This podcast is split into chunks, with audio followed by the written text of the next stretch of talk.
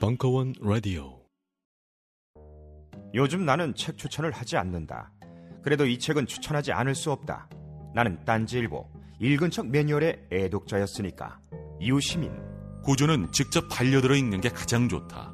그게 여의치 않으면 너부리의 읽은 척 매뉴얼을 읽어라. 읽은 척 매뉴얼은 고전들의 뒤틀린 소개이자 색다른 비평일 뿐만 아니라 그 자체로 고전과 맞먹는 유사 고전이다. 고종석. 그는 딴지일보 역사를 통틀어 가장 딴지적 글쟁이다. 김어준. 고전이 얼마나 재밌는가를 은하계에서 가장 재밌게 설명하는 책. 딴지 편집장 너브리의 고전문학 읽은 척 매뉴얼. 아직 고전을 모르는 분들께, 그리고 이미 고전을 알고 있는 분들께도 강력 추천합니다. 지금 바로 전국 서점에서 만나보세요. 딴지 마켓에서 구입하는 분께는 저자 사인본을 배송해드립니다. 안녕하세요. 딴지 마켓 조립 PC 전문 업체 컴스테이션의 이경식입니다.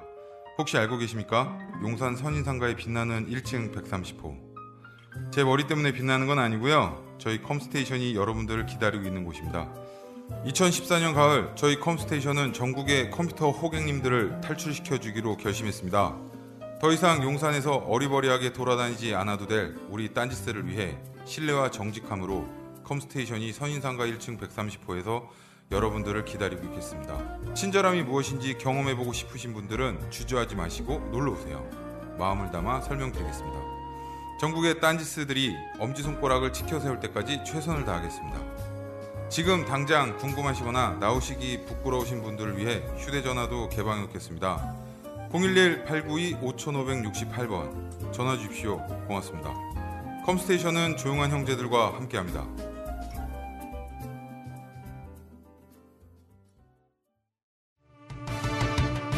영감 왜 불러? 뒤뜰에 닫아놓은 단감 한강줄일 보았나? 보았지. 어째서? 이 몸이 늙어서 몸보신하려고 뭐. 야, 이 영감탱이야! 아유, 그거 딴지 마켓에다가 팔려고 내놓은 건데 그걸 왜 먹었어? 어? 그렇습니다. 이번에 소개할 상품은 경상북도 청도의 할아버지 할머니 내외분께서 오직 맑은 공기와 청정한 햇볕만으로 숙성 건조시킨 씨없는 감말랭이 1kg들이 상품입니다. 탁월한 항암 효과와 겨울철 감기 예방, 거기에 달콤 쫄깃한 풍미까지. 청도의 감말랭이 장인내외께서 하루 오직 10kg만을 생산하는 진정한 웰빙 식품을 백화점 판매가의 절반값으로 오직 딴지마켓에서만 만나보실 수 있습니다. 황가루 따위 섞지 않는 100% 간의 수공업 울트라 웰빙 먹거리 청도 순결한 감말랭이. 지금 바로 딴지마켓에서 만나보세요. 연말연시 선물용으로도 좋습니다.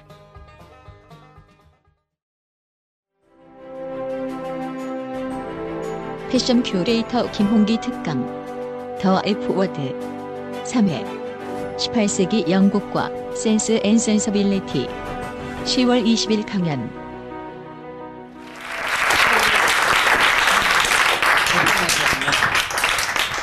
자, 반갑습니다. 우리 이제 세 번째 영화 속 패션 얘기합니다. 아, 오늘 좀 제가 지쳐 보이죠? 아, 세상에 목요일, 금요일, 토요일, 일요일, 월요일 지금껏 아마 사이사이마다 1시간 정도씩만 쉬고 계속 강의했어요. 일요일날도 강의하냐고 누가 묻더라고요. 아, 여러분, 일요일날 강의를 들어야 되는 회사들이 있어요. 가령 여러분 머리 자르러 가시죠. 어디 주로 가요? 네, 미용실 어디? 응? 동대문에? 저는 그 압구정 이쪽이라, 청담동이라, 그리고 또 와이프가 그 회사랑 또 연결돼 있대요. 그래서 아니 뭐 그 신세계라, 그래서 거기를 다니면 남편도 50%를 해준대. 그래서 세상에 너무 고마운 거야. 그래서 이경민 포레를 항상 다녔거든요. 결혼하고 여기 강남으로 오면서. 여러분 그 헤어 디자이너들 뭐 많은 회사들이 있지만 짜끄대 쌍주 같은 회사들, 그 또 전통 얘기하면 그것도 시간이 한없이 길어지는데, 왜냐면 우리가 패션에 대해서만 얘기했지 사실은 향장에 대해서는 굉장히 드문드문 얘기를 했잖아요.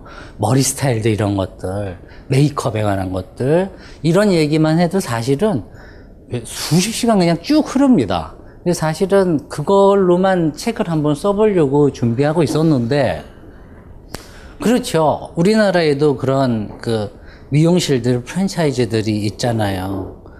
일요일에 7시 반에, 아침 7시 반에, 이철 헤어커커에서 디자이너 110명이 너무나도 예쁘게 옷들을 딱 입고 또록또록한 눈으로 나를 보고 있는데 강의를 열심히 안 할 수가 있어야죠.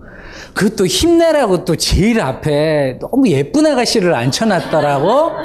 그래가지고 이 아가씨는 무슨 이 헤어 디자이너라고 그러기엔 너무 얼굴이 연예인급이다. 인터넷을 찾아봤더니 나오는 아가씨더만요. 요즘 그 무슨 달콤한 나의 도시? 그 무슨 그 TV 프로가 있다는데? 거기에서 아주 뭐 연예인급 미모를 가진 미용사라고 나온다고 그러더라고요. 인사도 하고, 또 강의하고, 이렇게 왔습니다. 토요일은 전북 익산 다녀왔어요. 제가 절대로 거절 안 하는 집단이 하나 있어요. 교사 선생님들한테 하는 강의는 절대로 거절을 안 해요. 응? 참 신기한 게 기업은 강의를 하잖아요. 수백을 받아요. 물론 기업을 가서 기업 안에 있는 사람들을 변화시키는 것도 매력이 있죠. 저는 항상 제 안에는 약간 그 소박한 믿음 같은 게 좀 있어서 교사 선생님들, 그 집단은 강의를 또 많이 못 줘요, 사실은. 공무원이잖아요. 근데 저기 가서 항상 강의를 합니다. 얼마나 차가맣게 그날 서울에 있는 분들이 남쪽으로 나들이를 가셨대요. 45만 대가 차가 빠졌다던데. 나 웬 추석 귀성량 그거 한 줄 알았어요. 원래는 2시간 반이 걸리는 거리야. 4시간 40분 걸립니다. 그렇게 해서 가가지고 강의를 하러 갔죠. 근데 신기해. 거기 교육청은 여기 벙커원 강의만 듣는 분들인가 강사가 저 말고 누구 했더니 저기 탁 PD 계시고 김용민 PD 있고 유시민 전 장관 계시고 그래가지고 제가 막 웃으면서 아니 여기는 무슨 벙커원으로 교육을 대체로 하십니까? 그래가지고 그것은 좀 너무 노선이 치우치는 것 같은데? 이러면서 그냥 웃으면 강의를 했거든요. 그게 토요일날 그렇게 가뜩이나 지쳐있는데 일요일날 그렇게 시간 어마어마하게 또 강의하고 요즘 또 패션이 크잖아요. 패션쇼들 다니고 오늘 아침도 강의하고 패션쇼 2개 보고 길거리에서 파워포인트 만들고 그러고 왔어요. 그래서 지금 사실은 몸 상태가 아주 좋은 상태는 아니지만 그래도 여러분들 생각하면 항상 고맙죠. 오늘처럼 비 오고 정말 추적추적 진짜 이 늦가을비가 내리는 이 시간, 그것도 월요일 저녁을 이렇게 채워주셔서 고맙습니다. 그래서 후회되지 않는 강의를 해야죠. 그죠? 우리에게 있어서 후회되지 않는 강의의 핵심은 뭐예요? 썸을 잘 타는 거야. 너무 이렇게 어렵게 생각하지. 우리에게 가장 중요한 건 항상 그걸 얘기를 해야지 좋은 거예요. 그런 의미에서 제인 오스틴을 이야기하게 된 건 아주 잘 된 거죠. 제인 오스틴은요.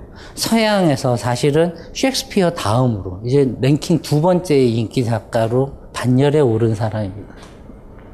셰익스피어는 참 많은 스펙트럼의 소재들을 다뤘지만 진짜 제인 오스틴은 여자들이 좋아할 만한 소재만 다뤘죠. 가장 중요한 거 결혼. 물론 요즘은 뭐 결혼의 의미가 점점 퇴색된다고는 하지만 그래도 연애하고 사랑하고 썸 타고 우린 이거 제일 중요하다니까요. 이것만 정말 소재로 너무 많은 글들을 써온 작가입니다. 거기다가 첫 번째 발표작 Sense and Sensibility를 이제 저희가 영화로 볼 거예요. 문학 작품을 한번 꼭 읽어보시라고 먼저 권해드리겠습니다. 왜냐하면 저도 영화 공부를 했습니다마는 오늘 이제 보시게 되는 저 이한 감독 버전의 Sense and Sensibility를 보시고 또 영국 BBC에서 나온 드라마도 한번 보시는 것도 좋아요. 그러니까 같은 제목의 작품을 그것을 양산시킨 다양한 텍스트를 함께 읽어보는 거 굉장히 중요합니다. 왜일까요? 문학과 영화는 공유하는 하나의 세계가 있습니다. 문학에서 한 작가의 개성이 묻어나는 문체를 뭐라고 합니까? 문체를. 이렇게 진중한 얼굴로 날 쳐다보고 있으면 내가 무섭잖아요. 문체를 영어로 뭐라고 그래요? 스타일이요. 그러면 패션에서 우리가 그 사람만의 개성이 눅눅하게 묻어있는 저 한 장의 옷차림을 우린 또 그 사람만의 스타일이라고 표현을 합니다. 한 벌의 옷을 입는 것이 그 사람의 스타일을 표명하는 스타일 스테이트먼트가 되듯이 하나의 문학 작품에서 저 텍스트를 통해서 소설가들이 자신만의 어떤 그리고 싶은 세계를 지적하고 그것을 풀어가는 그 과정도 하나의 스타일입니다. 그런 의미에서 문학과 영화는 반드시 만날 수 있는 지점이 많죠. 여기에다가 플러스해서 문학에서 제인 오스틴이 원래 좀 비중을 둬서 그리려고 했었던 세계와 두껍잖아요. 일단 읽으려면 일주일은 걸려, 그죠? 근데 영화는 일단 2시간 16분이거든. 그러려면 이 두꺼운 텍스트를 2시간 안에다가 줄이려면 무엇이 필연적으로 생길 수밖에 없습니까? 생략이라는 게 발생할 수밖에 없고, 그리고 무엇보다도 영화라는 건 저 영상이라고 하는 것에 초점을 맞추게 됩니다. 그러다 보면 어떤 한 사람의 심리도 중요하겠지만 그들을 포장해내는 기술, 그 각각의 캐릭터들을 배경 화면이라든가 뭐 의상이라든가 이런 모든 것들을 다 결합을 시켜서 장면 안에다가 배치시켜야 하잖아요. 그걸 이제 뭐 불어로 미상센 뭐 이런 표현 하잖아요. 그런 거 쓰지 마세요. 별로 안 좋아하는 표현이거든. 미장센이란 게 쉽게 얘기해서 씬 안에 집어 넣는다라는 뜻인데, 우리나라 한때 그 쌍팔년도 보면요, 영화 평론가들 중에 그런 영화 단어, 영어 그 전문 단어들을 쓰면 지가 되게 똑똑한 줄 아는 그런 그 1세대 평론가들이 있었어요. 굉장히 평면적으로 평론을 하는 사람들이 많았죠. 물론 저도 그분들에게 영화를 배웠던 세대입니다. 물론 그 이후로 이제 새로 또 공부도 하지만, 이 말을 자꾸 제가 이렇게 반복적으로 한 이유는 그만큼 문학과 달리 영화는 감독과 배우와 또 다양한 스텝들을 통해서 문학 텍스트의 재해석이 이루어진 또 다른 제2의 텍스트가 되는 겁니다. 그렇기 때문에 원본과 영화를 반드시 비교해 보면서 어떤 부분에 약간의 변화가 있는지, 이런 것들을 감지하고 꼭 살펴보는 작업들이 있어야 돼요. 그게 선행되지 않으면 작품에 대한 깊은 이해가 안 되는 겁니다. 그걸 생각을 하면서 오늘 이제 우리가 그 영화 센스 앤 센서빌리티를 볼 겁니다. 그리고 이 시대의 배경이 됐던 1811년에서 20년도 그 영국 섭정기 기간에 드디어 패션에 대해서도 저희가 살펴볼 거예요. 오늘 저희가 다루게 될 저 영화의 실제 원작 텍스트의 저자인 제인 오스틴입니다. 제가 제인 오스틴의 일기며 이런 것들을 쭉 모아서 쓴 그 자료서를 한번 읽은 적이 있어요. 근데 그 책에, 제목은 그냥 제인 오스틴이에요. 근데 그 책에 부제가 너무 좋아. 세상 모든 사랑의 시작과 끝입니다. 얼마나 가슴이 그냥 아련해져, 그죠? 또 가을비 오는데, 그치? 솔로인 애들은 염장이 될 것이고. 왜냐하면 또 꼭 해피엔딩이거든. 결혼으로 끝나요, 그죠? 나는 왜 이렇게, 요즘 개그 보니까 그거 있던데, 모태솔로 남자애들 나와가지고 얘기하는 거, 갑자기 염장을 지를 만한 얘기들이 많지만, 중요한 건 이 제인 오스틴의 소설에 나오는, 오늘 저희가 보게 되는 저 센스 앤 센서빌리티라든가 두 번째 엠마라든가 오머 맨스필드 파크라든가, 여러분들 이 소설을 잘 모르시는데 노생거사원이라고 있어요. 그건 좀 약간 괴기스러운 그런 내용을 또 섞어 놓은 작품입니다. 근데 재밌는 게요, 제인 오스틴 소설은 진짜 읽다 보면 패션에 대한 얘기들이 정말 많이 나와요. 그 사람에 대한 어떤 설명을 하는 하나의 방법으로 의상에 대한 묘사도 많이 다뤄놨지만, 어떤 그 등장인물이 마음의 심리 상태 같은 거, 아줌마가 있어, 노생거사원에 나오는 그 딸의 후견인, 여자의 후견인으로 나오는 아줌마가 있는데, 이 아줌마는 항상 이렇게 남편한테 사랑을 못 받아서 외로워요. 그럼 뭘 하세요? 쇼핑을 하세요. 그러면서 이 옷에 대한 얘기를 남자가 들어주고 그 소재에 대해서 칭찬을 해주면 어쩔 줄을 몰라 하는 거예요. 그 세상에 원문으로 제가 그거만큼은 기억을, Do you understand 모슬린? 어머나 세상에, 어떻게 영국산 옥양목에 대해서 아세요? 막 이런 대사들이 막 나옵니다. 정말 이 패션에 대한 얘기들이 많이 나오고요. 그리고 또 제인 오스틴 스스로가 살면서 사촌 누나랑 편지들을 보면 그 당대 파리에 갔다가 파리에 유행하는 옷들에 대해서 묘사해서 글로 써놓은 것들도 있고 참 그렇습니다. 그러고 보면 패션이라는 게 점점 우리가 항상 느끼는 거지만 결코 부차적인 것들이 아닐 수 있다라는 생각을 점점 하게 되죠. 한 벌의 저 옷이 저 한 사회에 어느 한 정신적인 특성들을 반드시 명쾌하게 집어주는 그런 그것들을 또 들었다 놨다 하는 지렛대 역할을 하게 된다는 것도 우리는 알게 됩니다. 그래서 제인 오스틴이 입고 있는 옷이 오늘 우리가 영화에서 보게 되는 그 대표적인 신고전주의 시대의 의상들이에요. 여기에 보면 어때요? 데코르테가 길게 원래는 파여 있었죠, 그죠?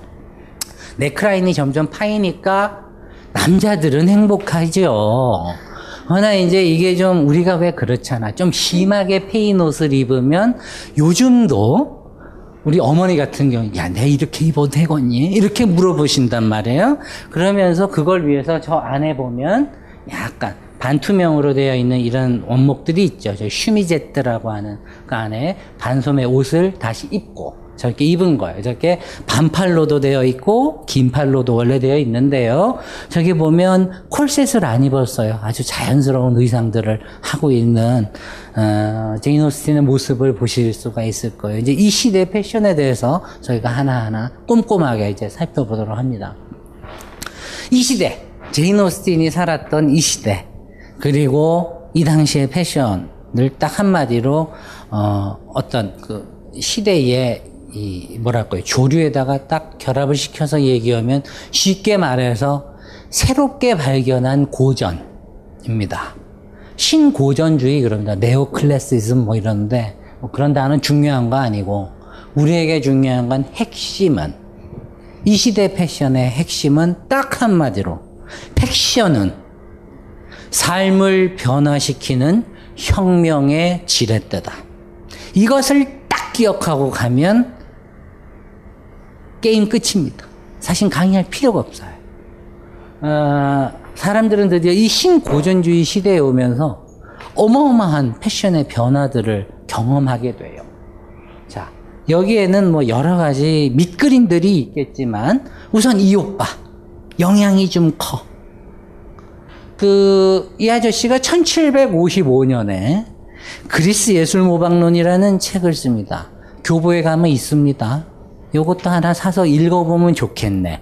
군청색 표지가 있어요. 15,000원. 요거 사서 읽는 것도 나쁘진 않아. 항상 이게 중요한 건 어떤 강의를 듣고 그 강의에 들어오는 책들을 항상 내가 뭔가 삐를 받아서 사는 이 버릇.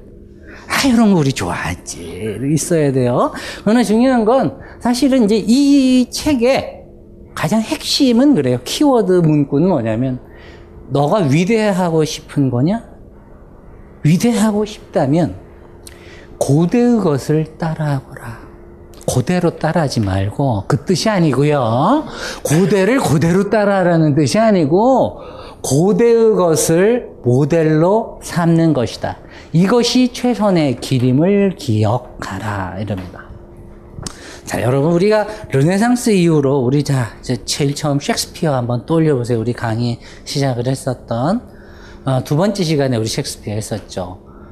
우리 첫 번째 그리스 로마 시대 복식 배웠고 르네상스 배웠어요. 그리스 로마 시대의 그 자유로운 복식들을 봤고, 그죠? 재단되지 않은 그 정말 물 흐르듯 흐르는 그 유연한 아름다움을 봤고, 저희가 르네상스에 와서 드디어 재단된 복식을 보면서 그 이후로 서부 400년이 그때 만들어진 실루엣이 쭉 유지됐다 그랬죠. 여자들은 플레어를, 남자들은 직사각형 실루엣이 쭉 이어져 왔단 말이에요. 이제 이 틀이 깨집니다. 근데 재밌는 건 우리 인간의 역사에서 패션의 역사는요, 사실은 저 그리스 시대에 저 가장 명징하고 단순화되어 있는 저 아름다움, 그리고 장식된 아름다움, 저 르네상스의 장식된 아름다움, 이 두 개가 맨날 오가는 거예요. 사실은 지금도 그래. 바뀐 게 별로 없어요. 어떤 해 좀 과하게 뽕 넣고 좀 화려하게 있잖아요. 그럼 그 다음 해에는 조금 뭔가 절제돼 있고 진중하고 조용하죠. 왜 그럴까요? 우리 사람 심리 안에 어떤 것들이 절정까지 가면 지겨워지는 마음이 있어요. 그때는 반대급부를 향해서 가게 되고, 그 반대급부를 또 충분히 누리다 보면 이 단순함의 옷은 합리적이고 좋긴 하지만 또 어때요? 약간의 지루함을 유발할 수가 있죠. 그때 또 다시 사람들은 장식을 덧붙이고, 이 두 개의 진자를 계속 오가요, 그냥.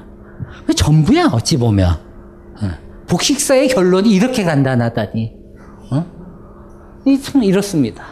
이 빈켈만 아저씨가 참 대단한 사람인데, 왜냐, 여기 미술사를 하시는 분도 있을 것 같아요. 보니까 제 강의를 주로 들어온 사람들이 미술하는 사람, 패션하는 사람, 요즘 팟캐스트는 진짜 많이 듣을 때다.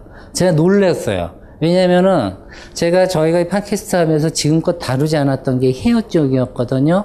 나는 원래 강의 가지고 거기 실장님 중에 한 명 이렇게 좀 픽업해 오려고 딱 그랬는데, 슬쩍 페이스북에 올렸더니 괜찮은 어디에 계신 실장님이 수요일날 나와주겠대요. 그래가지고 또 불러다가 또 우리 재밌는 또 헤어 디자인이랑 또 그걸 또 꿈꾸는 사람이 있을 수도 있는 거니까 그런 쪽에 이 얘기들도 우리 들어보고 하겠습니다. 자, 그렇듯이 이 빈켈만이라는 사람이 고전 고대에 대한 하나의 연구서도 냈지만, 이 사람을 통해서 결국은 뭐예요? 우리가 근대적인 미술사 학이 성립이 되는 거예요. 우리 대학원 가서 얼마나 미술사 공부하고 싶어하는 사람들이 많아요. 이 학문을 성립시킨 사람입니다. 그리고 이 양반이 드디어 우리가 흔히 말하는 끝에 무슨 주의, 무슨 양식, 뭐 이런 표현 많이 쓰죠. 드디어 미술사를 풀어가는데 가장 핵심 업구인 저 양식 개념을 개발해서 그걸 가지고 하나의 미술사를 인간의 삶처럼 저렇게 생장과 소멸에 이르는 이런 유기체적인 관점에서 미술사를 풀어냅니다. 그러면서 이 관점에서 그는 고대 그리스를 가장 우리가 반드시 배워야 하는 절대적 이상으로 이렇게 축혀 세워요. 그러면서 그 그리스 시대의 조각 작품들은 보시면 알겠지만 여자 조각이 거의 없지요. 남자 조각이 거의 대부분이죠. 그죠? 그 남성 조각에 대한 이런 평론이나 이런 글들을 굉장히 많이 썼습니다. 그러면서 이 사람의 생각은 그 이후에 헤겔과 막스에게도 영향을 줬는데, 이거 풀면 이거 하다가 시간 다 가서 이건 여기까지 넘읍시다. 그냥 책을 한번 읽어보세요. 그 해제들이랑 같이 읽어보면 재밌고, 앞에서 얘기했듯이 남자 누드에 대해서 유독 사랑했어요. 유독 애정했어. 그래서 이유를 잘 몰랐어요. 최근에 밝혀진 거는 동성애자였어요.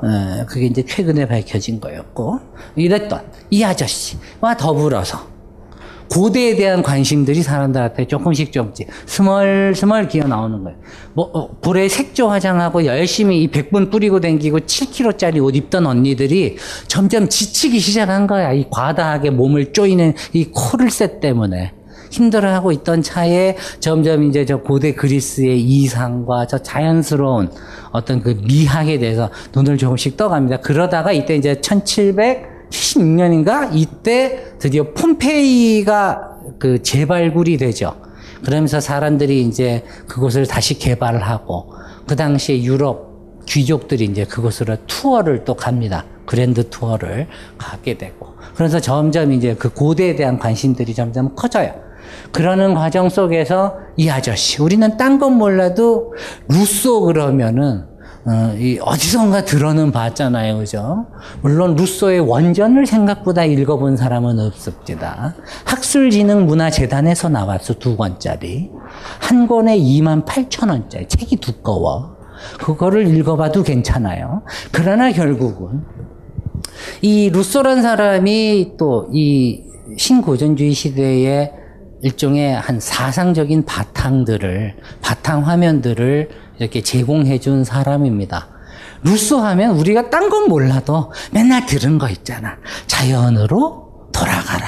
물론 원전은 안 읽었지만 어쨌든 들어서 알아요. 근데 그 책의 가장 큰 핵심은 뭐예요? 인간의 발달, 인간의 성장이 자연스러워야 한다는 거잖아요. 자연 법칙을 따라서 우리가 교육을 해야 된다. 그러기 위해서는 개인적인 성장에 필요한 필수 요소들이 뭔지를 우리가 이해를 해야 되고, 교육을 받는 사람의 피교육자죠. 그 신체적인 성장의 성질들, 이런 특성들을 우리가 여기 알고 여기에 맞춰서 아이들을 키워야 된다. 그럼 그 이전의 교육 방식과 뭔가 다른 교육을 받게 될 거고, 이 말은 그 이전 시대와 아이들은 또 다른 어떤 방식의 옷차림이라든가 태도라든가 사고를 할 수 있는 어떤 바탕을 마련하게 된다라는 거겠죠. 이런 바탕을 보면서 우리가 신고전주의 사회의 사회상 미한의 연애 이렇게 6줄, 7줄 정리하는 거 정말 싫어하는데, 그래도 이걸 알면 금방 쭉 가잖아요. 옷 설명을 할 때. 그래서 제가 쓴 거예요. 이 신고전주의 시대가 되면 사람들은 드디어 센티멘탈해지는 거. 이 감상에 대한 굉장히 관심이 많이 커집니다. 왠 줄 아세요? 그 이전 시대, 바로크 로코코 시대는 철저하게 이성에 근거한 시대였어요. 17세기가 이성이었다면 18세기는 감성의 시대고, 오늘날 우리가 지금 다뤄야 되는 이 시대는 상상력을 중요시하는 낭만주의 시대가 됩니다. 그리고 이런 감성이 너무나 지나쳐서 요즘 와서는 또 뭐가 돼요? 이성을 좀 더 강조하는 다시 이런 방향으로 우리가 다시 가고 있죠. 그런가 하면 아까 전에 얘기했듯이 그때나 지금이나 있는 애들은 항상 해외여행 갑니다. 그랜드 투어라는 걸 가게 되는데, 이거 하나만 설명을 하려도 되게 길어요. 이 그랜드 투어에 대한 책을 잘 써놓은 역사학자가 한 명 있습니다. 연세대에서 역사학을 가르치는 설혜심이라는 역사학자가 저 그랜드 투어에 대한 아주 재밌는 책들을 써놨어요. 그 당대 아이들이 유학을 가기 위해서 어떤 스펙을 쌓아야 했는지, 뭐가 필요했는지, 그 교육을 통해서 과연 어떤 아이들이 태어나고 뭘 배워 처먹었는지, 이런 걸 얘기를 해요. 그래서 이런 거를 이제 하나하나씩 좀 짚어갑니다. 그런가 하면 드디어 이제 시대가 흘러가면서 사람들은 사람과 사람 사이에 어떤 만남에서도 뭔가 세련된 교제 방식들, 그러면서 이때는 뭐예요? 드디어 신고전주의 시대는 혁명 이후에 저 삼신분, 드디어 시민들이 등장하는 시대잖아요. 시민들은 뭐에 되게 갈급했냐면 뭔가 공부하고 교양을 쌓고 이런 거, 자기 성장, 자기 개발. 요즘하고 비슷하네요. 답 없는 그놈의 자기개발. 그렇다고 얘들도 그러면 아프니까 청춘이다를 읽었을까요? 읽었습니다. 이 당시에 나온 아프니까 청춘이다가 소설로 있습니다. 그 소설이 뭔 줄 아세요? 괴테가 썼습니다. 젊은 베르테르의 슬픔. 그 소설의 실제 결론이 아프니까 청춘이다인 거 알고 계세요? 그 청춘 시절에 과다한 사랑의 방식들, 그랬을 때 사랑 후에 남는 것들이 얼마나 씁쓸한지 보여주는 그 소설. 그러나 60세를 찍었던 소설, 6개국의 수출해서 열나 찍어냈던 소설. 그래서 베르테르가 입었던 저 청색의 재킷과 노란색의 베스트, 조끼가 일종의 우리 드라마의 핫한 그 아이템처럼 전 유럽을 휩쓸어서 왕까지도 그 복식을 입고 따라 입었고, 250년 된 독일의 도자기 회사 마이세는 이도 모자라서 그 베르테르의 슬픔에 나오는 장면들을 사파로 그려서 주전자에다가 붙이고 컵에다가도 붙이고 그렇게 해서 베르테르 세트를 팔아서 완판을 했다는 사실. 우리에겐 중요한 건 항상 이 완판이에요. 완판남이었던 거죠. 그러니까 베르테르를 결국은 요즘 기준으로 보면 베르테르의 슬픔이 아니라 얘는 기쁨인 거지. 완판남인데 그럼 완전 휩쓸었어요. 유럽 문화를 휩쓸었던 그 시대가 있습니다. 사람들은 교양을 얻고자 되게 노력을 많이 했다 그랬죠. 그래서 여러분 괴테를 우리는 항상 읽어보지 않았으면서도 다시 읽어야겠네라고 말하는 그 괴테의 고전을 한번 우리 얘기해보죠. 성장소설이라고 얘기하죠. 한 인간의 성장의 과정들, 그 연대기들을 다루는 빌퉁스로만. 자, 그런 것들이 많이 나왔죠. 괴테가 썼던 뭐예요? 빌헬름 마이스터의 수업시다. 아주 전혀 새롭게 들어보는, 아는 게 없구나, 나는. 이런 소설들이 있어요. 사서 읽어, 미음사판을 읽으면 더 좋아요. 나 근데 문학동네 저자가 왜 맨날 미음사를 밀고 있어? 이게 참 못됐어요, 하여튼. 자, 그런데, 이렇게. 성장과 교양을 얻기 위한, 뭘 하겠어요? 책 읽겠죠. 독서 서클들이 되게 이때 유행을 합니다. 그래서인지 몰라도 이번 영화 센스 앤 센서빌리티에서도 그 셰익스피어의 소네트 15행짜리 시를 남자가 읽어준데 그렇게 읽으면 안 된다고. 우리 또 그 약간 왜 신앙송하시는 그 쪼 있잖아요. 그거. 우리 그 1980년대 여자분들 그 성우들이 읽는 그 쪼 있잖아. 시를 그냥 편하게 읽어도 될 건데. 그때는 그래도 되는 줄 알았습니다. 뭐 이러면서. 그 되게 싫어요, 그거. 그런 투로 읽으라고 가르치고 앉아있는 메르엔의 모습을 우리가 영화 속에서 보실 거란 말이에요. 그런 거 하면 드디어 사랑과 연애를 존중하는 시대로 접어들게 된다. 왜냐면 프랑스 혁명이 일어나서 하고 나서 무슨 일들이 벌어지냐면 이혼을 드디어 이제 자유롭게 할 수 있게끔 법령을 내려주죠. 그러면서 이제 사랑의 관계들, 우리 그 연애의 역학 구도에도, 썸을 타는 구도에도 드디어 이제 일종의 변화들이 생기기 시작을 하는 거예요. 너무 멋있는 문장이 등장을 해서 결혼은 선택이야. 나에겐 선택이 아니에요? 난 하고 싶어? 좋아. 해도 돼요. 상관없어. 요번 주에는 아이의 콩닥거리는 심장 소리를 들어갈 거예요. 저는. 자, 그 다음에 두 번째. 여기에 보면 이성을 통해 절제된 감성의 중요성. 이성은 가장 중요한 위치에 있어요. 하지만 이성만 있으면 사람이 어떻게 돼요? 참 밋밋하고 뻣뻣하지. 재미가 없어. 나 저번에 히든싱어인가? 제가 요즘 그거를 종종 보는데 히든싱어에 저기 윤종신 씨가 나왔더라고요. 그러고서 저기 우리 진 박사님이 나오셨대요. 진중권 선생님이, 박사님은 아니고 진중권 선생님이 나왔던데 말싸움에서 밀리는 거야. 100분 토론을 그렇게 잘하는 사람이. 아니 진짜 확실히 연애 코드에는 또 안 맞을 수도 있겠구나. 그렇게 지식이 많아도 또 그런 거죠. 그게 방송인 거고. 근데 왜 그렇겠어요? 진지원 선생님처럼 그렇게 또 막 100분 토론 나와서 그렇게 명쾌하게 어떤 해석을 하면 속도 시원해지고 뭔가 머릿속에 확 들어가는 건 있지만 그런 언명들이, 그런 발화 내역들이 우리의 감성을 촉촉하게 만들지는 않죠. 그죠?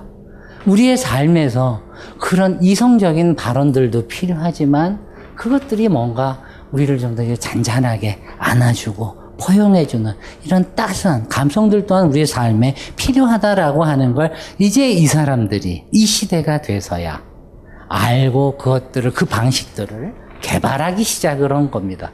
6,000쌍이 이혼했댄다. 얼마나 살지 못해 살았으면 이랬을까 하는 생각이 참 이게 들어요. 우리는 생각했습니다. 실외는 가까운 곳에 있다고. 우리가 파는 것은 음료 몇 잔일지 모르지만 거기에 담겨있는 것이 정직함이라면 세상은 보다 건강해질 것입니다. 그래서 아낌없이 담았습니다. 평산네이처, 아로니아, 친. 지금 딴지마켓에서 구입하십시오. 잠시만. 안녕하세요. 저는 바다하늘 가득의 성재훈입니다. 보통 오뎅, 맛살, 핫바 등 다양한 이름의 어묵을 간식으로 때로는 반찬으로 많이 드시는데요. 그게 대부분 밀가루로 만들어졌고 기름에 튀기기 때문에 칼로리가 높아지더라고요. 그래서 저희는 어육 함량이 높으면서 기름에 튀기지도 않는 맛과 건강을 생각한 그런 어묵 한번 만들어 보고 싶었습니다. 그런데 이렇게 만들다 보니 팔아도 남는 게 없더라고요. 여러분, 저희가 정직하게 만든 어묵을 딴지 마켓에서 계속 판매할 수 있게 많은 관심 부탁드립니다. 정성을 담아 쪄서 만든 어묵 감아볶고 여러분의 관심이 필요한 정직한 먹거리입니다. 잠시만 우리 이제 어묵 먹어요. 맛있는 감아볶고. 그래서 이제 우리가 신고전주의 시대의 패션에 대해서 우리가 조금만 살펴봅니다. 이게 핵심이에요. 이 것만 알면 끝이에요. 딱 이 6줄만 익히세요. 그냥 사진 찍어가지고 적어놓든지 익혀. 간단해. 자, 핵심. 1789년에 뭐가 일어났어요? 프랑스 혁명이 일어났죠. 그죠? 혁명이 일어났다라는 말은 그 이전의 구조들을 뒤엎었다라는 얘기입니다. 혁명을 영어로 레볼루션 그러잖아요. 레볼루션의 원래 뜻이 뭐예요? 볼이 뭐예요? 볼. 이 볼 말고 이 볼이 축이에요. 축. 돌아가는 이 지구의 자전축을 다시 바꾼다는 뜻이잖아요. 혁명이라고 하는 것이. 그러다 보면 그 이전 시대의 옷차림이며 소중하게 여기는 미감이며 이런 것들이 확 다 바뀌지 않겠어요? 그 대표적이었던 게 그 이전 시대는 어떤 옷차림을 보면 아, 쟤는 스펙을 옷만 보고도 알 수가 있었지. 쟤는 어떤 집구석의 몇 번째 딸이고 몇 번째 아들이고 돈이 이만큼 있을 거고 이런 것들을 알 수 있었던 시대. 근데 이런 복식 규제법들이 계층에 따라서 직급에 따라서 입는 어떤 옷의 문법들이 다 파괴됩니다. 복식 규제법이 폐지가 됐다는 건 뭐예요? 드디어 복식의 패션의 민주화가 이루어졌다라는 뜻이에요. 그래서 중요한 겁니다. 아시겠죠? 그 다음에 여기 건강에 좋고 합리적인 의복이 승리했다. 예전에 우리 옷들 한번 봅시다. 로코코 시대 옷을 보면 알잖아요. 안에 이만 쥐어짜죠, 그죠? 이렇게 넓지 2m짜리 파팅게일 옷 입고 2m짜리 옷 입고 문을 못 통과하는 언니들 가야 되잖아, 그죠? 이런 옷을 입던 언니들이 드디어 이제 이게 어때요? 건강에 좋겠어요? 이게 빅토리아 시대 가서 다시 그대로 재현이 됩니다만은 그때 여자들은 어땠냐면은 썸을 타기 위한 그때도 원칙은 있는데 자신의 허리와 나이 사이즈가 같아야지 돼요. 사람 덜아버린 거야.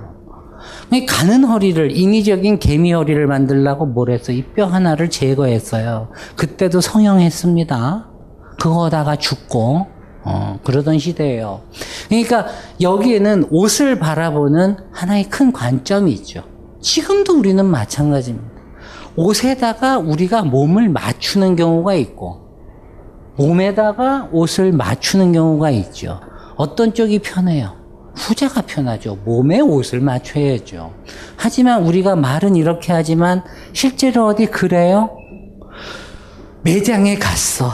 드레스가 나왔네. 이건 딱 내 거야. 지 혼자 정신 승리해. 그런데 문제는 이런 빌어먹을 딱 내 몸에 맞는 사이즈가 싹 빠졌네.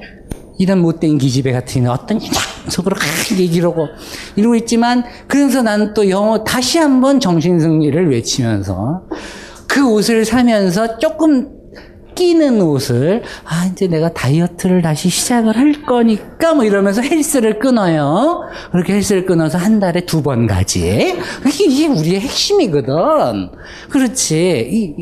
이게 괜히 한 말 아니잖아요. 실제 우리 그렇게 의외로 구매 많이 합니다. 옷에다 우리의 몸을 맞추려고 되게 그래요. 응? 이러던 시대에서 드디어 몸에 옷을 맞추는 이런 합리적인 이런 자연스러운 의상들이 등장을 합니다. 멋지게 표현하면 자연주의. 신세계에도 자연주의 있어. 신세계의 그 자연주의 있잖아요. 그게 원래 제가 처음에 아이디어를 같이 내고 만들었던 그거예요. 원래 그 컨셉을 잡고 저는 유학을 갔거든요. 뭐 수업하다가 또 재미없어하는 것들이 잠깐 개인 얘기를 하면, 제 와이프가 신세계를 다니잖아요. 재밌어요. 그 자연주의 팀장인 거야. 처음에 신세계 강의 갔다가 만났거든요. 재밌는 게 만나가지고 썸을 살짝 타면서 얘기를 하고 있는데, 듣자 보니까 어디서 일하세요? 그게 자연주의에서 일을 한대요. 아, 그거 원래 제가 컨셉 잡았던 건데, 그래가지고, 아, 이것도 인연인가? 그렇게 됐던 그 영향도 있지 않나 하는 생각을 제가 합니다. 어쨌든 이런 자연스러운 자연주의 사람들이 등장하는 시대가 됐어요. 자연주의라는 쉽게 해서 인간의 몸을 인위적으로 구속하지 않을 테니까 어떻게 해요? 그냥 심플하게 뚝 떨어지는, 예? 이런 튜브 형태의 드레스들이 유행을 합니다. 그러면서 여성은 실루엣의 혁명이 일어나는 것이고, 남자들은 주로 뭐예요? 옛날에 그 화려한 실크를 그냥 쭉 입고 1,400만 원짜리 단추를 그냥 박아놓던 그 오빠들이 드디어 이제 이걸 포기하기 시작한 거예요. 색채와 직물에서의 어떤 혁신이 일어나는 그 과정을 만나게 됩니다. 그래서 이제 몰라도 여기에서 보시면, 자, 파우더. 우리 100분 뿌렸죠? 이거 볼 연지, 색조 화장하고. 제가 이 로코콜 좀 설명을 했어요. 이게 좀 빨리 이해가 될 텐데. 힐 신고, 콜셋하고, 머리에 흰 백분 뿌리고, 이러던 로코코 시대의 패션이 싹 한 방에 사라지는 거예요. 자, 그러면서 뭐예요? 국제적으로 표준화된 일상복들이 등장을 한다, 이렇게 얘기를 했어요. 자, 그런데 이게 무슨 뜻이겠어요? 이게 지금 이 말이나 우리 지금 사회랑 뭐가 달라요? 우리가 동서양이 동일하게 지금 서양의 복식을 일상복의 코드로 받아들여서 입고 있죠. 우리에게도 민속복식이 돼버렸어요. 한복은 언제부턴가 에스닉한 옷이 돼버렸다고. 원래 그게 우리의 옷이었었는데 이게 왜 그렇겠어요? 드디어 이제 이 신고전주의 시대가 되면 패션 저널리즘들이 발흥을 하기 시작합니다. 그래서 저 파리와 영국과 같은 그 당시에 핫한 패션 도시 인별농어가, 걔들은 그때도 핫했고 지금도 핫해요. 짜증나 죽겠어. 우리는 언제쯤 거기에 끼냐. 하여튼 그런데 그 당시에 그런 패션 잡지들이 이렇게 나오면서 Journal des Dames et des Modes라는 잡지가 있어요. 5일마다 나오는 신문 같은 겁니다. 주간지 같은 건데 거기에 8페이지 섹션이 온통 패션이에요. 그러면서 이제 그 당대 유행하는 그때그때의 패션들을 소개를 합니다. 이런 것들이 유럽에 쫙 깔린다고 생각을 해보세요. 사람들은 하나같이 유행을 따라서, 트렌드를 따라서 거기에 동참하게 되는 것이고, 그러다 보니까 저 파리의 어떤 특정한 복식들이 쭉 이제 말 그대로 천하 재패를 하게 되는 거죠. 그러면서 각 나라에 있었던 어떤 그 산에 있고 이런 다양한 지역에 있었던 사람들의 의상들은 뭐가 돼요? 그냥 고유의 민속 복식으로 남게 되는 그 현상과 우리가 이제 만나게 되는 겁니다. 그러면서 의복의 에티켓들이 점점 더 섬세해지는 겁니다. 왜요? 이때 아침에 입는 옷, 점심 때 입는 옷, 저녁 때 입는 옷, 산책할 때 입는 옷, 썸 탈 때 입는 옷은 없더군요. 다행히 무도회를 갈 때 입는 옷은 있습니다. 그렇게 각각의 어떤 TPO를 조금 더 정교하게 나누고 시간대를 나눠서 거기에 맞는 드레스 코드가 만들어지기 시작을 하니까, 뒤집어 말하면 뭐겠어요? 의복을 입는 어떤 예절이라든가 방식 같은 것들이 더욱더 정교해지겠죠. 그러면서 사람들은 앞에서 얘기했듯이 복식의 민주화는 왔어요. 옷은 이제 동일한 스타일들이 돼버린 거야. 요즘으로 치면 자라가서 동일 스타일을 쫙 깔아가지고 쫙 입어본 건데, 그러다 보니 남하고 튈려면 그래도 이때라고 남과 미세한 경쟁이 없겠어요? 한 남자가 괜찮은 애가 있어. 두 언니가 개를 놓고 썸을 타야 되는데 똑같이 옷 입고 가면 차별화가 안 될 거 아니요. 뭔가 차별화를 위한 어떤 요소들을 만들어내야 되잖아요. 그러다 보면 포즈라든가 어떤 웃음의 방식이라든가 스타일의 코드 같은 것들도 더욱더 뭐예요? 자기 개인들이 발명을 하는, 민주화 시대에 맞추어서 발명하는 그런 시대가 된단 말이에요. 그러면서 이제 이 시대 드디어 또 혁명의 프랑스 혁명 이후에 산물로서 댄디즘이라고 하는 것들이 등장을 하게 됩니다. 이거는 좀 뒤에 가서 설명을 할게요. 자, 이런 옷들이 이제 등장을 하는 거예요. 자, 2m짜리 스커트 입던 언니들이 갑자기 이렇게 옷이 단순해졌어요. 봤더니 1790년, 드디어 1789년 프랑스 혁명 바로 직후에 그 다음 해의 모습이죠. 은행가의 딸입니다. 봤더니 그냥 이 모슬린으로 코튼으로 만든 이 아주 이 편안한 그리스식의 의상들을 입고 있습니다. 그리고 여기서 중요한 거는 주요 소재가 코튼이었다는 걸 반드시 기억을 해야 돼요. 어느 시대나 코튼이 비단보다 비쌀 수는 없잖아요. 벨벳보다 비쌀 수 없어요.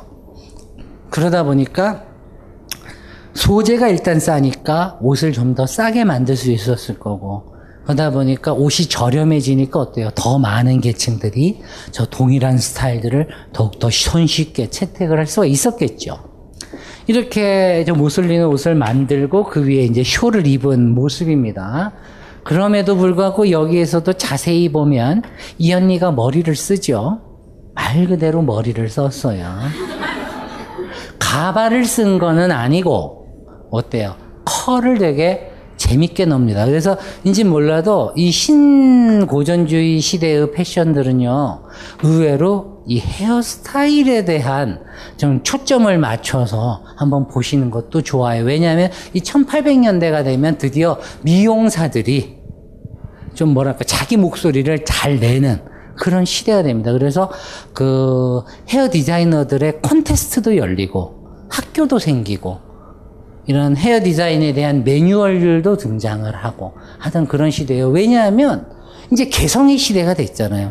각자 자신의 인체에 맞게 편안하게 자기를 더욱더 드러내는데 그 미세하고 어떤 그 섬세한 자기의 감성들을 몸을 통해서 표현할 때 옷은 같다면 그때 뭐가 되겠어요? 바로 이 헤어 디자인에 대한 이런 관심들이 더욱더 커져가는 이런 시대입니다. 그래서 이제 드디어 언니들의 컬들이 심상치가 않아요. 그래서 인지 몰라도 이 당시에 그 프랑스와 제하르라고 이 사람이 보면 저 신고전주의 시대에 참 많은 여성들의 이 아름다운 초상화들을 이렇게 그렸습니다. 여기에 보시다시피 가슴선이 올라와 있죠. 여성분들은 잘 아실 거예요. 프린세스 라인, 우리 여름에 주로 잘 입잖아요. 그 라인의 옷들을 이렇게 입고 저게 거의 반투명인 소재도 있었고 이랬습니다. 굉장히 가볍게 입었죠. 반투명의 옷을 입으면 행복한 건 남자예요. 여기에 비까지 오면 정말 행복하지. 으흐.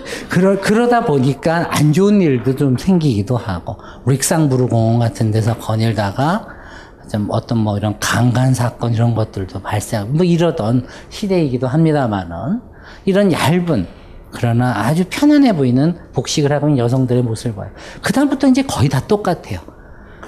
이 큐브형의 실루엣의 드레스는 모두 다 동일합니다.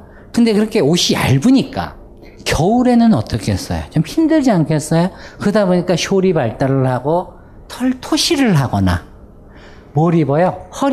허리선까지 오는 짧은 재킷을 입습니다. 지금 여기에서 보면 저 흰색과 아주 강렬하게 대비를 이루고 있는 어떤 재킷의 모습을 보실 수가 있는데 이걸 흔히 영국식 스펜서 재킷이라고 합니다. 지금 봐도 되게 예쁘고 실제적으로 저 스펜서 재킷은 디자이너들이 역사에서 아이디어를 얻어가지고 컬렉션 준비를 할 때 꽤 많이 써요. 저기서 발전하면 또 볼레로가 되는 거고 저런 식의 디자인들이 발달하게 됩니다. 자, 그런데 그런가 하면, 아, 우리 이 언니 빼놓고 얘기할 수 없지. 미술사 책을 아무리 안 읽었어도 그 교복 갖고 잠시 미술책을 교양 미술책 보면 꼭 나오는 언니. 참 궁금했어요. 르카미에라는 언니. 당시에 아주 입거리였습니다. 이 당시에 무슨 클럽이 있겠어요? 뭐가 있어요? 썸을 타려면 어디에 가야 돼? 여주인들이 이렇게 주인이 돼서 자기가 여는 연회 바로 살롱이라는 곳을 가서 썸을 타야 되는데 근데 말같이 쉽지가 않은 게 그곳은 썸을 타러 오는 게 아니고 주로 이렇게 문필가들이 자기 시 발표하고 오늘날에 왜 그 시낭송에 이런 거 아주 그 따분한 그 쪼에 박힌 목소리 이런 거 나오던 시대거든요. 근데 하여튼 이 시대에 이런 걸 잘 주관하던, 그래서 아주 어린 나이에 원래 사랑하던 연인이 있었죠. 근데 그 오빠가 군대에서 죽어요. 그러고서 나이가 많은 은행가랑 결혼을 해서 잘 먹고 잘 살았는 줄 알았는데 젊은 나이에 폐결핵으로 죽습니다. 그러나 하여튼 그녀는 참 지금 시대의 기준으로 봐도 꽤 괜찮은 미모의 어떤 그런 소셜라이트였어요. 입거리였습니다. 이를까미의 모습입니다. 많은 분들이 이 의자를 궁금해하더만요. 요거를 시가 얼마에 살 수 있냐고 심지어는 물어보시는 분도 있어서, 프랑스에 가면 저 빈티지 의자를 보통 한 2,700만 원 정도의 동일 시대 것들을, 그러니까 원본은 사기가 어렵고요. 판화도 여러 장 찍듯이 저 시대에도 원본 하나 찍으면 그걸 갖고 이제 비슷한 디자인들을 여러 개 찍거든요. 그래서 한 7번에서 8번 정도 되는 거, 이런 것들 한 3,000 정도에 구입하실 수 있다고 얘기하면, 그걸 또 구매해달라고 계좌를 알려달래는 언니들이 종종 있어요. 청담동에서 강의를 하다 보면, 한국 가구 이런 데 가서 강의하면 정말로 이런 말들이 나와요. 참 돈 많은 분들이 진짜 많긴 하더라고요. 그러니까 저도 사실 이런 걸 하나 갖고 싶을 때가 있어요. 그러니까 매일 이렇게 공부하는데, 도자기 같은 거는 좀 사오지만 이런 건 부피가 워낙 커서 컨테이너로 와야 되잖아요. 이 비용이 만만치 않죠. 관세도 마찬가지고. 그래서 참 이런 거 그냥 보기만 하는데, 이 의자예요. 이 커버는 실크랑 옥양로로 쓴 것도 있고 다양한 소재가 있지만, 저 안에 있는 소재를 어떤 색상으로 하느냐에 따라서 값은 조금씩 달라집니다. 여기서 중요한 건 이 언니의 가장 큰 핵심은, 우리는 뭐라고 그래요? 이 시대에 헤어라고 그랬죠. 헤어 디자인을 보면 어떤 줄 아세요? 앞머리 살짝 내렸죠. 근데 컬을 했는데 기본적으로 어때요? 짧은 머리입니다. 뭘 발견하셨습니까? 드디어 인간의 역사에서 단발들이, 서구의 역사에서 핫한 매력을 가진 어떤 스타일로 등장을 하는 거예요. 자세히 보면 뒷머리도 짧아요. 여기 길어 보이지만 목덜미 부분이 보이게끔 잘랐습니다. 저거를 말하는 명칭이 두 개가 있는데, 저건 이제 알라티투스, 그래서 그리스 신화에 나오는 타이터스, 그 짧은 머리에 어떤 그 신을 따라서 머리 형태를 이렇게 하기도 하고요. 제가 이 얘기 알라모드, 우리 예전에 왜 브랜드 중에 그런 거 있어요? 아라모드라고. 알아먹겠지요. 이제 중요한 게, 이 얘기를 내가 왜 오냐면, 불어에서 알라 그러면 몸멋을 따라서, 누구를 본받아서 따라서 그 스타일을 내가 한다, 이런 뜻이에요. 그때나 지금이나 우리가 뭐가 달라요? 우리 연예인 어떤 언니가 떴어. 그 언니가 입은 스커트 이쁘네? 그럼 청담동에 있던 그 완판되고. 우리 그렇지. 그 사람 따라서 옷 입고 하잖아요. 그런 관행들이 이때도 마찬가지입니다. 우리 미장원 가서 머리 잘래도 앞에 스타일북 보고 지 두상은 전혀 생각 안 하고 혼자서 열심히 정신승리하면서 언니 이거 뿌리펌 해가지고 이렇게 올려가지고 해달라고 그렇게 고집을 부리다가 하고 나서 이제 멱살 잡고 있는 분들이 생긴단 말이지. 20만 원을 투자를 했는데 그럼 잘 돼야지. 안 되잖아. 그렇게 된단 말이에요. 이때는 이 짧은 헤어컷들이 유행을 하기도 했고, 그래서 그 티투스형을 딴 아라티투스라는 스타일의 짧은 머리형을 하기도 했고, 더 재밌는 것도 있어요. 여러분, 프랑스 혁명이라는 게 뒤집어 말하면, 지금 우리가 혁명에 대해서 너무 그냥 슬쩍 얘기하고 와서, 프랑스 혁명이라는 게 결국 그 이전 시대의 9세대 귀족들 흥청망청 놀고 그 갇은 사치 속에 살던 자들을 뭐 했어요? 단두대에서 쳤잖아요. 다 죽였죠, 끌고 가서. 응? 이러니까 갑자기 또 뮤지컬 두도희 이야기가 왜 또 갑자기 떠오르나. 그 시대의 모습입니다. 그 당시에 프랑스와 영국으로 가는 그 귀족들의 얘기였잖아요. 자, 그런데 중요한 거는 이때 길료틴을 가서 단두대에서 목을 자르고 나서 목이 제대로 잘렸는지 항상 이 뒷덜미를 확인하고 이걸 확인하기 위해서 뒷머리를 잘랐습니다. 귀족들의 그 머리를 칼로 이렇게 쓱쓱쓱쓱 썰어버렸어요. 이게 일종의 유행을 탑니다. 알라 빅팀이라고 그래서요. 희생자를 따라서 하는 스타일, 이런 뜻입니다. 여러분들 이게 만만치 않아요. 많은 시민들이 프랑스 혁명의 그 대의에, 자유와 박애와 그 평등에, 그 가치에 동참을 해서 혁명은 일어나지만 이 공포정치 시절을 겪으면서 사람들은 어때요? 그 혁명의 그 초기에 그 달아오르던 정신들이 조금씩 좀 지치는 거지. 그때나 지금은 우리 태도가 항상 그렇잖아요. 처음엔 해보자 하고 했다가 가보면 끝에 가보면 하는 놈만 몇 놈 남아있고, 많은 애들이 다 관망하거나 앞에 나가서 하고 있는 애들을 슬쩍슬쩍 빈정거리는 집단도 있는 거고, 그게 인간사입니다. 그게 우리의 모습이고, 그죠? 그러다 보니까 이 구귀족들을 그렇게 단두대에서 보내고 목을 잘라가지고 이렇게 죽이는 모습들을 보면서 저기에 대한 일종의 뭐예요? 저항의 상징으로, 약간 비꼬고 이라는 풍자의 상징으로 뒷머리를 짧게 자릅니다. 알라빅팀이라는 스타일로 자르기도 하고, 여기에 좀 더 극적인 효과를 두기 위해서 뒷덜미에다가 빨강색 칠을 또 이렇게 가늘게 줄도 그어줬었습니다. 그런 어떤, 그러니까 우리가 정치적인 어떤 그 의사들 있잖아요. 강의하는 이런 그 퍼포먼스들이나 방식이라는 게 그때나 지금이나 보면 사람들이 참 생각하는 게 비슷한 것 같다는 생각을 많이 합니다. 자, 이런 생각을 하면서 이 언니 의자도 보고, 똑같은 언니예요. 옷이 더 얇아졌어요. 이건 거의 시스루죠. 이 옷을 입고 언니들이 뭘 하느냐? 게임을 합니다. 살롱에서 여자들만 모이는 방에 따로 갑니다. 옷을 벗습니다. 이상한 상상하지 맙시다. 여러분들은 자, 여기 들어가서 그걸 저울에 재요. 누가 가볍나? 그 게임을 합니다. 그래서 1등을 한 사람한테 이렇게 선물도 주고. 참 이상하죠. 예전엔 5kg짜리, 7kg짜리 옷 입던 사람들이 누가 더 가볍게 입나를 저렇게 광풍처럼, 그게 가벼운 옷이 유행을 하고 그래가지고 또 대결을 하고. 어쨌든 이 언니가 워낙에 미인이다 보니까 이렇게 마스터 흉상도 만들어주는 은혜가 이 시대에 이렇게 있었습니다. 자, 그런가 하면 드디어 이제 사람들은 원래 저 민족인 그 흰색에서 좀 더 시간이 조금만 보세요. 시간이 조금씩 지나면 그 동일한 실루엣은 같지만 소재의 색깔이라든가 색채 같은 것들이 조금씩 어때요? 장식성을 띠기 시작을 합니다. 이게 사람이에요. 처음에는 그 단순한 의복을 그렇게 받아들이지만 시간을 이렇게 또 지나가면 어때요? 뭔가 이런 앞도련이며 여기 어깨 선들이며 이런 장식 선들이 조금씩 늘어나고 있죠.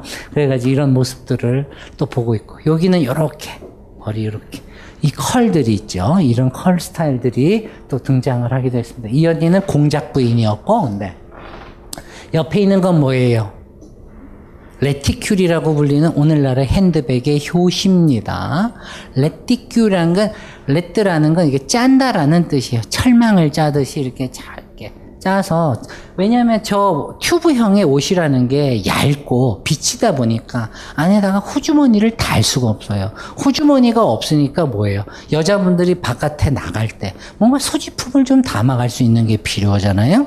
그래가지고 그 소지품을 담기 위해서 만든 저 레티큘랑이 등장을 하고, 이게 오늘날의 이제 채널 언니의 그 채널 백으로다가 이렇게 변신을 하는 거지. 네, 이렇게 됩니다.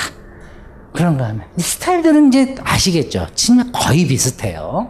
그러나 여기에서도 이 언니가 누구예요? 마쿠 권력자의 연인이에요. 조세핀이에요. 황후야. 그러다 보니까 동일 옷이지만 어때요? 좀 더 소재가 화려하겠죠. 그리고 이 언니가 격하게 애정했던 보석이 있어요. 사파이어. 파란색 사파이어를 아주 도배를 했지. 저 사파이어를 어디에 가시면 보실 수 있냐면 루브르에 가시면 있습니다.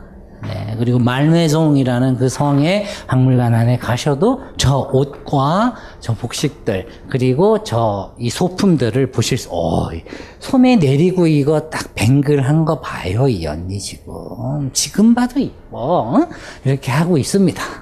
그런가 하면, 자, 지금 보시듯이 제가 사랑하는 우리 채널 언니가 2012년처럼 또 신고전주의 의상들의 아이템에서 영감을 받아서 옷을 또 디자인을 하기도 하고.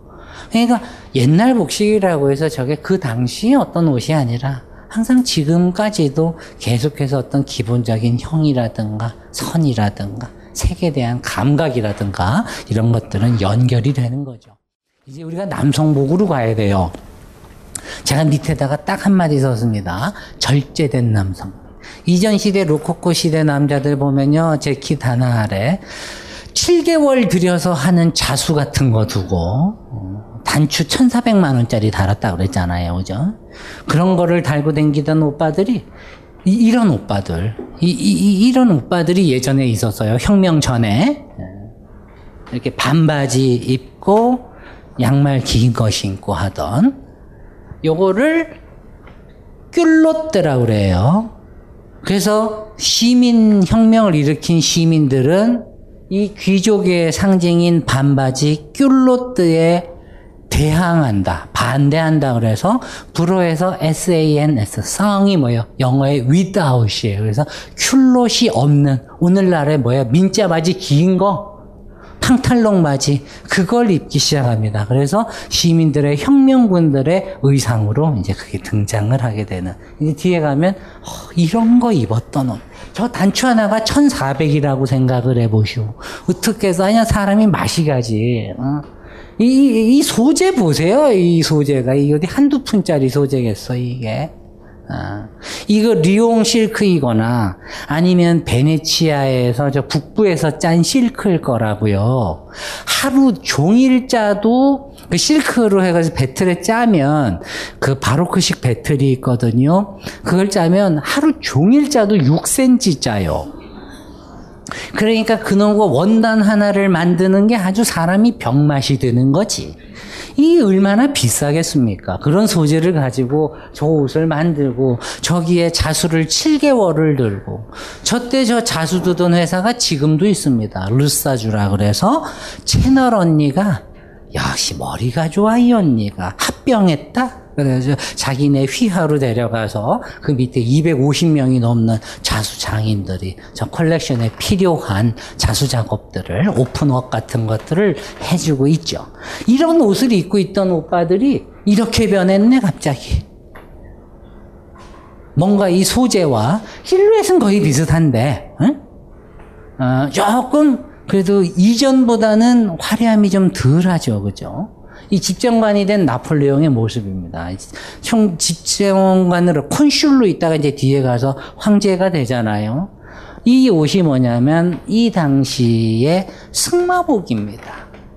영어로는 라이딩 코트고 불어로 치면 르댕코트라고 불리는 거예요. 그런데 그 중에서 허리선이 꼭 맞는 남자의 이 허리선도 좀 미의 기준이었는지 허리에 꼭 맞는 르댕코트가 있었는데 저걸 흔히 네가제라는 단어를 썼어요. 그렇게 해서 이 큘롯 바지하고 입은 모습입니다. 이렇게 돼 있고 이 대가제는요 이렇게 해서 보시다시피 단추가 양쪽이죠. 더블 브레스트예요. 더블 여밈이고 더블 여밈인 것도 있고 원 여밈이 싱글인 것도 있고 이 오빠는 저기 잘 아시는 여러분 프랑스의 그 국기를 만들었던 라마르탱 시인이고 정치가였던 사람입니다. 뭔가 옷이 어때요? 점점 이제 좀 더 절제되어 있고 컬러들도 조금 이게 한 톤 누른 이런 부분들을 여러분들이 보실 수가 있을 거예요. 그런가 하면 드디어 이제 황제가 됐죠, 그죠? 이 오빠가 새벽 시간에 몇 시예요? 새벽 4시 15분. 네.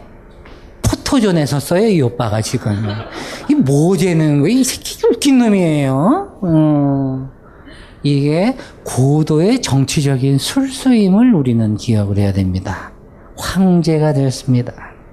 황제가 됐다는 건 뭡니까? 어명을 내릴 수 있는데 예전 같으면 황제 한 마디면 다 되겠지만 민주화된 사회에서 나폴레옹은 그러면 안 되죠. 헌법을 만들고 시민들을 위한 규약의 코드들을, 시빅 코드를 만들어야죠. 그래서 여기에 자세히 보시면 CIVIC라고 쓰여 있어요. 이게 무슨 뜻일까요? 여기에 이렇게 서류들이 헝클어져 있다는 거는 내가 새벽 4시 15분까지 너희들을 위하여 새로운 법령들을 개정하고 머리를 쥐어짜서 문구 하나하나들을 수정하고 고치는데 나 이만큼 애썼는데 나 사랑 안 해줄 거임 이러고 앉아있는 거죠, 지금. 지금 얘 딱 이 포즈예요. 이러고 있는 거예요. 그래서인지 몰라도 포병연대의 옷을 입고 레종도네르 훈장을 단 채, 자 여기에서 보시면 자 왕권의 상징인 칼을 여전히 두고 있고 이거 고치고 있죠. 이 헌법 법전이고 여기에 자세히 보시면 이게 벌들입니다. 요 상징이 이게 벌이 뭐냐면 나폴레옹 가문의 문장이었어요. 참 부지런하게 새벽 4시까지 공부하고 있군요. 그래서 이제 몰라도 이런 것들이 걸려 있고. 재밌는 거는 여기에 이런 다양한 상징들이 있는데 이걸 찾아보시면 재밌어요. 여기에서도 보면 저 위에서 두 번째 보면 어떤 얼굴에 날개가 달려있는 그리스 신화에 나오는 교역의 신입니다. 그 모습도 이렇게 그려서 이 짐은 법도 고치지만 너희들의 상행위와 상업행위와 관련되어 있는 것들도 원활하게 해주리라. 뭐든지 권력을 지려면 경제를 살려야죠. 그죠? 그래서 열심히 팠는데 그 팠던 모래는 어디에 갔는지 모르겠고. 하여튼 우리는 상황은 힘들지만 그때나 지금이나 권력자들은 항상 저 법과 먹고 사는 저 상업의 문제들을 가장 초미의 관심사로 두어야만 합니다.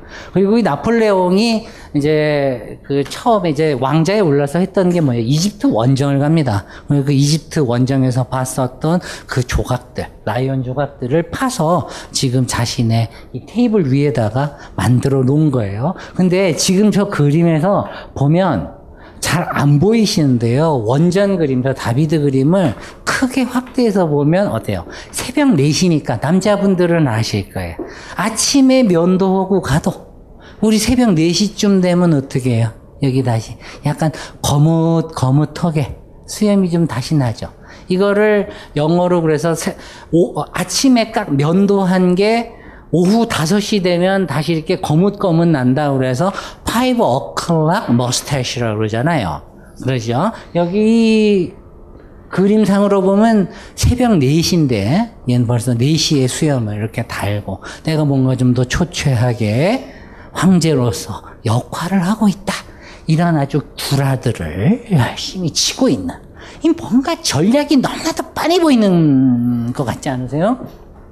그런데 더 재밌는 거, 요거를 요 초상화의 도상학적인 정치적 의도를 그대로 베껴가지고 똑같이 그린 미국의 대통령이 있어요. 미국의 독립에 큰 영향을 미쳤던 제퍼슨입니다. 지금 그 그림은 갖고 오지 않았지만 인터넷 한번 제퍼슨을 쳐보면 비슷한 그림이 나옵니다. 그러니까 뭐든지 이런 어떤 우리 그림이라는 게 일종의 프로파간다인 거잖아요. 그래가지고 그래서 이런 모습들을 한번 우리가 살펴봤고요. 이 당시에 어떤 군복들이 남자들이 저 프로코트라고 하는 밀리터리 군대용 코트들을 일상에서도 많이 입었습니다. 7년 전쟁에 나갔던 백전노장의 모습인데 전쟁터에서 워낙 많이 굴러서 그런지 얼굴도 많이 좀 이렇게 얼었죠, 그죠? 그런가 하면 이제 드디어 남자들의 복식이 좀 더 간소해집니다. 뭔가 이 크라바트 넥타이 원형을 하고 있고 짧아진 재킷을 입고 있고요. 그 다음에 이 반바지 이건 여전히 입고 있습니다만은 여기에 부츠들을 주로 많이 신었고 오늘 너무 비슷한 그림들을 제가 계속 반복해서 설명을 하고 있는데 이 패션이 그대로 나와요. 이제 영화 속에 저렇게 원통형의 이런 모자도 쓰고 있고, 요 패션이 누구 패션이에요? 바로 베르테르의 패션이에요. 단 중요한 건 베르테르는 청색 재킷에 노란색 조끼, 그거 입은 거, 그 차이 하나밖에 없습니다. 자, 그런가 하면 우리에게 가장 중요한 거는 요 시대의 언니들이 어떻게 집안을 꾸미고 살았을까? 우리 결혼하고 나니까 유독 여기에 또 관심이 많이 생겨. 물론 예전에도 가구 회사를 다니면서 인테리어에 대해서 참 많이 강의도 하고 다녔지만, 이 시대는 드디어 그 이전에 로코코 시대의 어떤 그 화려함과 구분이 되는 또 다른 양식의 실내 인테리어 방식이라든가 이런 것들이 등장하게 됩니다. 그래서 요 단어 하나만 필기를 해두고 인터넷으로 좀 찾아보세요. 비더마이어. B-I-E-D-E-R-M-E-I-E-R. 비더마이어 시대라고 부릅니다. 저 시대의 중산층들이 살던 그 안의 실내들을 우리가 이제 보도록 하겠습니다. 이런 정도. 제가 이 그림을 왜 보여드리냐면, 이 실내의 모습을 아마 여러분들이 오늘 보시게 되는 영화 Sense and Sensibility에서 거의 그대로 보시게 될 겁니다. 왜냐하면 이런 그림들을 통해서 고증을 해서 본 거거든요. 그렇기 때문에 이 그림을 보시고, 한켠에는 아마 이쪽 방에는 피아노가 놓여 있을 것이고, 영화 속에선 그 피아노를 열심히 마리엔이 이렇게 연주를 하면서 노래를 부르는 장면이 나옵니다. 그 아마 이 영화의 음악을 맡았던 사람이 무슨 보일이었는데, 제 이름이 지금 크리스토퍼 보일이었나 하는 그 작곡가예요. 근데 음악이 참 감미롭고 좋습니다. 그 이제 실제 좋죠. 우리 집도 이랬으면 정신승리는 그냥 이번 시간으로 끝내시고, 나도 저기에 앉으면 누우면 자세가 안 나와요. 여러분 다이어트 하시고 우리 많이 애정합시다. 잡으면 안 되는 거고. 자, 이런 시대의 실제 모습들을 제가 사진으로 찍어서 보여드린 거고요. 이런 것들 여러분들이 이걸 이제 흔히 말하는 영국과 독일, 이제 그 북유럽이 거의 공유합니다. 이 양식들을. 그러니까 항상 제가 양식이라는 표현을 썼잖아요. 이 당시에도 그러니까 이런 모든 것들이 일종의 트렌드인 거예요. 그리고 트렌드를 따라갈 수밖에 없죠. 그 트렌드를 채택함으로써 저 혁명 속에서 새로운 정신을 갖고 살아가는 어떤 한 계층, 시민계층의, 건강한 시민계층의 상류층 모습을 보여주는 것이니까 저런 것들을 더더욱더 열심히 채택을 하게 됐겠죠. 그런가 하면 저 가구에, 저런 안에, 쿠션에 겉을 장식하는 어폴스터리라고 하죠, 영어에. 이런 표면들, 저런 것들을 주로 실크를 많이 썼습니다. 많은 분들이 이런 거 어떻게 만드냐고, 이게 이제 흔히 섬유 텍스타일에서 자카드라는 걸 써서 이제 직조를 하는데, 이 시대가 되면은 견직물 자카드를 자동으로는 이제 그 기술이 개발이 됩니다. 그러면서 기계가 발명이 됐다는 건 뭐겠어요? 기본적으로 예전에는 저거를 쩔려면 시실과 날실로 짜야 되잖아요. 그죠? 저거 가는 실 하나 놓고 이 색깔 실 집어넣고 이렇게 짜야 돼요. 예전에 시간이 더럽게 오래 걸리던 게 자동으로 짜게 되면 가격이 어떻게 돼요? 떨어지게 되겠죠. 가격이 떨어지면 이전에는 엄두내지 못했던 계층도 어떻게 돼요? 그걸 사서 구매하고 저렇게 저 인테리어의 세계 속에 동참하게 되는 겁니다. 자, 이런 거예요. 그런가 하면 이제 드디어 이 1800년대, 11년대 시대의 가장 중요한 핵심어, 바로 저 트렌드라고 하는 단어와 저것들을 받아들이는 한 개인의 태도들에 대해서 공부를 합니다. 우리가 9시까지 보고 잠깐 쉬었다 영화 이제 우리가 볼게요. 너무 늦게 안 끝내줄게요. 자, 바로 이게 이 잡지입니다. 주흐날드 남 앤 모드. 그러니까 오늘로 치면 뭐예요? 여성저널이에요. 여성저널. 우먼스웨어 데일리 뭐 별거야. 주간지. 근데 이제 그 당대에 항상 유행하는 이런 그 패션들을 사파로 8페이지씩 넣어가지고 전 유럽에 퍼뜨렸습니다. 저거 모음집으로 하드커버 책이 있어요. 꽤 비쌉니다. 저도 다 못 사고, 저거를 빈티지 마켓 가서, 그러니까 북 컬렉터들한테 사야 돼요. 비싸게 팝니다. 한 권에 64만 원. 제가 3권 갖고 있어요. 그래서 저 시대의 옷들을 이렇게 보실 수가 있습니다. 저희 집에 오면 다른 거는 훔쳐갈 게 없어요. 워낙 단촐한 살림이라 없어. 근데 잘 찾아보면 책들 중에 어떤 책 제목을 인터넷에 쳐봤더니 책이 절판됐는데, 그러면서 저자가 저작권을 막아놔서 다시 재발행이 안 되고 있는 걸로만 팔아야 되는데, 그래서 맨날 보면 밑에 있는 헌책방에서 이 책이 필요하니 갖고 계신 분은 빨리 팔라고 이 메시지가 뜨는 책들이 종종 있어요. 가격대를 보면 한 1,840불씩 되는 이런 책들이 등장할 때 그 책 제목은 내가 말 안 해주지. 아유, 위험하지. 우리 집 그 쳐들어와서 험한 짓 하면 어떡해. 우리 와이프 아이가 줬어요. 나 하나 죽이는 건 상관이 없는데 애까지 떨어지면 안 되잖아. 그러면 안 돼. 그래서 그냥 이제 웃자고 한 얘기 너무 물었지 말고. 이 조널드 담의 모드라는 게 쉽게 말해서 오늘날의 패션 잡지들입니다. 우리가 뭐 제가 보그병신 채로 욕도 많이 하고 그랬지만, 사실은 보그한테 되게 미안했어요. 그것 때문에 편집장님한테도 그때 그거 보고 나서 되게 미안하다고 인사하러 갔었고. 근데 생각해보면 누가 보면 내가 보그를 되게 싫어해서 그런 줄 알지만, 사실은 그만큼 보그라고 하는 매거진이 여성들의 패션에, 그 삶에 생각보다 미친 영향이 워낙에 길어요. 그 기간들이. 그리고 가장 첨단이 있었고. 그리고 보그지는 어찌 보면 단순한 패션지가 아닙니다. 우리가 알고 있는, 지금은 예술사 책에서 일종의 문법처럼 공부하고 있는 저 모더니즘 예술의 모든 아티스트들을 한 명 한 명씩 마케팅해준 그런 잡지예요.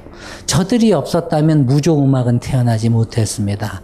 샤넬도 우리에게 오지 못했을 것이고, 예? 초현실주의 미술이라든가, 혹은 그 당시 1900년대에 그런 내면적인 소설을 썼던 작가들 또한 소개되지 못했을 것이며, 무엇보다도 우리가 마지막 시간에 이제 보게 될 저 샤넬과 썸을 탔다고 샤넬은 주장하고 있고, 그 주인공인 스트라빈스키는 절대로 그런 일이 없었다고 그쪽에선 주장을 하고 있는, 그래서 썸을 관련해서 이게 의견이 갈리는 그 시대, 그 스트라빈스키의 혁신적인 오페라 양식이라든가 음악을 옹호하고 칼럼을 쓰고 마케팅을 해줬던 잡지가 보그였어요. 그러니까 여러분들이 패션 잡지라는 걸 마냥 그렇게 아주 그냥 그 빈 언니들, 항상 그 상상 속에서만 사는 언니들이 보는 잡지다라고 생각하시면 안 됩니다. 저 당시에 저 여성지들은 굉장히 많은 부분, 아까 아직까지도 바깥 출입이 여의치 않은 많은 여성들을 위해서 그런 거죠. 항상 좋은 기고문 같은 것들. 그 당대, 왜 우리 이런 거 있잖아요. 무엇이든 물어보세요. 뭐 이러듯이. 뭐 유아학 박사 누구에게 묻는, 우리 아이 대박 잘 나가게 키우는 10가지 비결, 뭐 이런 거 있잖아요. 뭐 이런 거 하듯이 좋은 글들을 항상 싣고 그걸 공부하고. 정작 저 당시 나온 패션지들은요, 그래서 교양에 더 많은 초점들이 맞춰 있어요. 그래서 패션에 대한 항목들은 제일 끝에 조금씩 사실은 있었던 그런 잡지들입니다. 이제 이게 나오면서 전 유럽을 휩쓸게 되고, 사람들은 저런 언론 매체들을 접하게 되면서 새로운 라이프 스타일들을 구하게 되는 거죠. 그러면서 사람들이 이와 더불어서 등장하는 게 뭐예요? 내가 새로운 라이프 스타일을 살고 싶어. 머릿속으로만 생각하면 뭘 건데? 아, 왜 이렇게 또록또록 나를 쳐다보면 어쩌겠다는 거예요, 지금. 뭔가 내가 새로운 라이프 스타일을 살고 싶으면 그 라이프 스타일을 가능케 해주는 물품들을, 상품들을 뭐 해야 돼요? 쇼핑해야 되잖아요. 쇼핑을 해야 되다 보니까 드디어 이제 이 시대가 되면 우리가 말하는 컨슈머 소사이티, 소비자 사회의 원형들이 만들어지기 시작을 하고, 이때 이제 많은 사람들이 앞다투어서 마케팅된 제품들을 샀는데, 그게 앞에서 제가 설명했던 도자기입니다. 그걸 만들던 회사가 있었고, 그 사람들이 이제 마케팅을 하는 걸 보면 그런 거죠. 그 계층에 맞는 어떤 문구들을 개발해서 사게끔 하는 이런 전략들을 했어요. 그리고 온프루벌, 이게 뭐예요? 지금 미국에도 있고 지금도 우리의 구매 조건 중에 있죠. 구매 물품이 비싼 거. 온어프루벌이 뭐예요? 내가 일단 뒷파진만 내고 상품의 10분의 1 가격만 내고 갖고 와. 써봐. 써봤는데 괜찮으면 나머지 가격을 다 주고 사는 거. 그런 품목이 있어요? 대표적인 게 뭔지 아세요? 요즘도 그렇게 팔아요. 그림. 그림을 안 사봤으니 그걸 아나. 응? 미국을 가면 I bought this painting on approval. 그 조건을 삽니다. 뉴욕에서 그림을 사고 싶잖아요. 근데 그림이라는 게, 오늘 이 강의하고 좀 상관없는 얘기 좀 할게요. 여러분들 그림을 주로 보러 화랑에 가시죠. 갤러리를 가고 박물관을 간단 말입니다. 거기에 걸려있는 그림은 참 멋져. 근데 저걸 우리 집에 걸어놓으면 멋있겠지 하고 혼자 머릿속으로 상상을 하면서 쾌락을 느끼다가 그림을 사서 내 집 벽에다가 걸면 이런 안습이 없어. 왜 그렇겠어요? 흰색 벽에 걸려 있었다라는 걸 내가 까맣게 잊고 있는 거예요. 화이트 큐브에 걸려 있었다라는 전제를 잊어버린 채 내 집의 어떤 전반적인 조명의 상태라든가 벽면의 퀄리티라든가 이런 걸 다 고려를 해서 그림도 걸어야 되잖아요. 아주 딴소리를 하는 것처럼 들려? 아직 시집들을 안 가서 인테리어에 열을 안 올리고 있구나. 여러분, 인테리어가 굉장히 만만치 않은 테크닉들을 요구하는 영역이에요. 그렇기 때문에 그림을 살 때는 어떻게 하냐면 그림 가격의 몇 퍼센트를 디파짓을 내고요. 예? 그거 일단 가져갑니다. 그거 흔히 한국말로 하면 시용구매라 그래요. 시험해서 써본 다음에 구매한다. 그래서 시용구매 그러는데 그걸 갖고 와서 써보고요. 한 달 후에 돈을 내는 겁니다. 그럼 그 전에 반품하면 어떻게 되세요? 디파짓 한 돈만 날리는 거예요.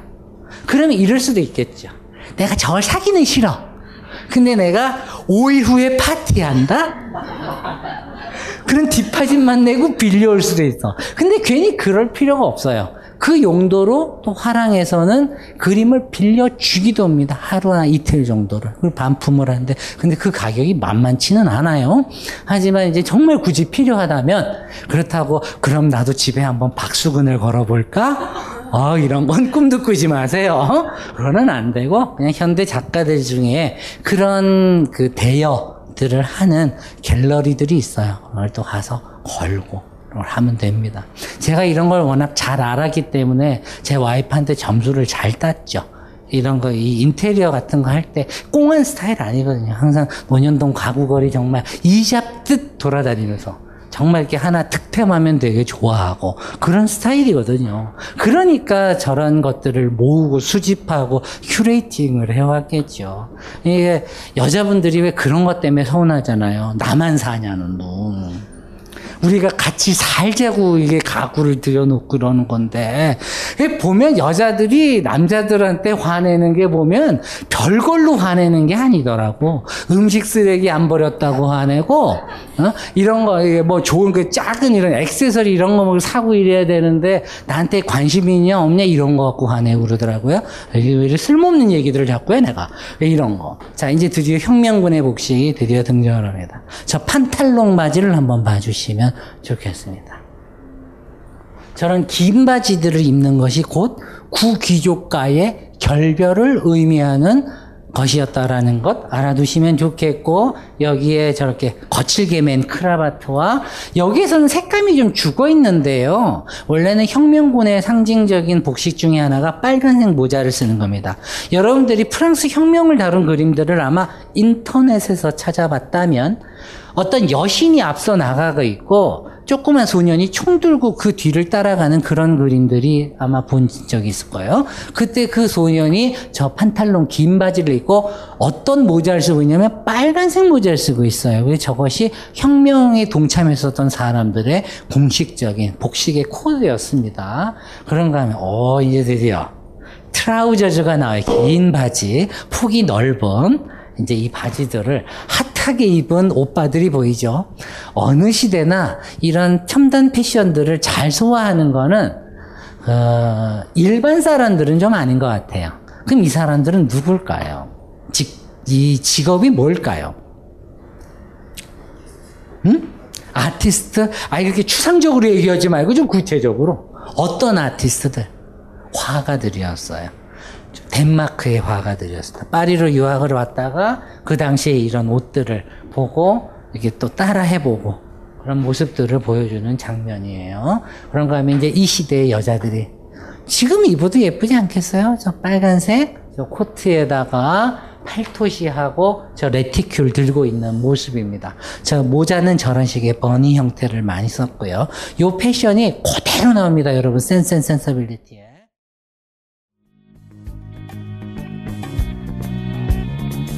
당신의 귀에서 고개넘듯 춤추는 마성의 사운드. 한음파의 3집 이명 발매 기념 쇼케이스가 11월 30일 저녁 7시 벙커원으로 여러분을 찾아갑니다. 시린 겨울의 시작과 더불어 당신의 심장을 차갑게 얼려버릴 한음파의 공연에 여러분의 많은 기대와 성원 바랍니다. 한음파 is coming.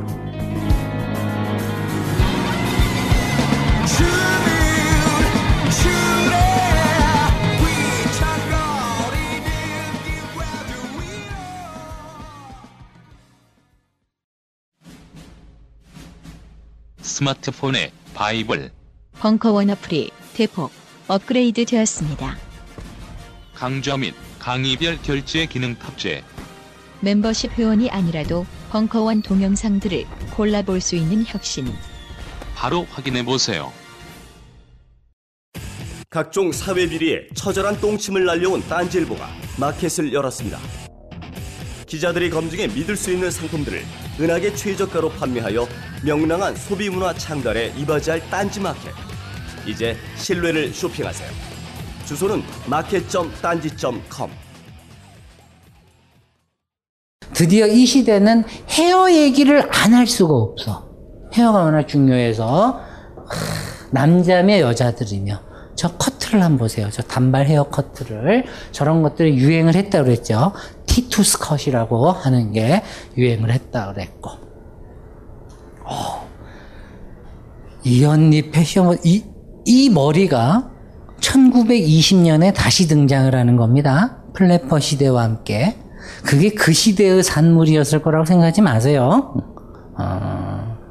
저런 우리의 어떤 그 옷들의 영향력이라고 하는 건요, 맨날 디자이너들은 자기의 독창적인 생각인 양 그것들이 만들어진 것처럼 얘기하지만 사실은 그 어느 이전의 시대에 이미 그런 생각을 비슷하게 한 사람들은 수도 없이 있었고 그것들의 재현물들도 많았어요. 그런 것들이 이렇게 등장을 하는 겁니다. 1798년에 저런 머리 했네, 저 언니. 멋있구만. 아주 그냥 영국 화가가 그린 그림입니다. 붉은색 재킷 입고 있고. 이때 신고전주의화해서 조금 이제 요것만 하고 제가 마무리할게요. 아까 전에 제가 루소 얘기를 했잖아요. 자연으로 돌아가라. 아이들을 교육하는 방식에 대한 새로운 철학이 생겼다 그랬죠. 그러다 보니까 아동복에도 어때요? 변화가 생기겠죠. 그러면서 이 당시에 가장 핫한 아동복 브랜드들은 다 어디? 영국.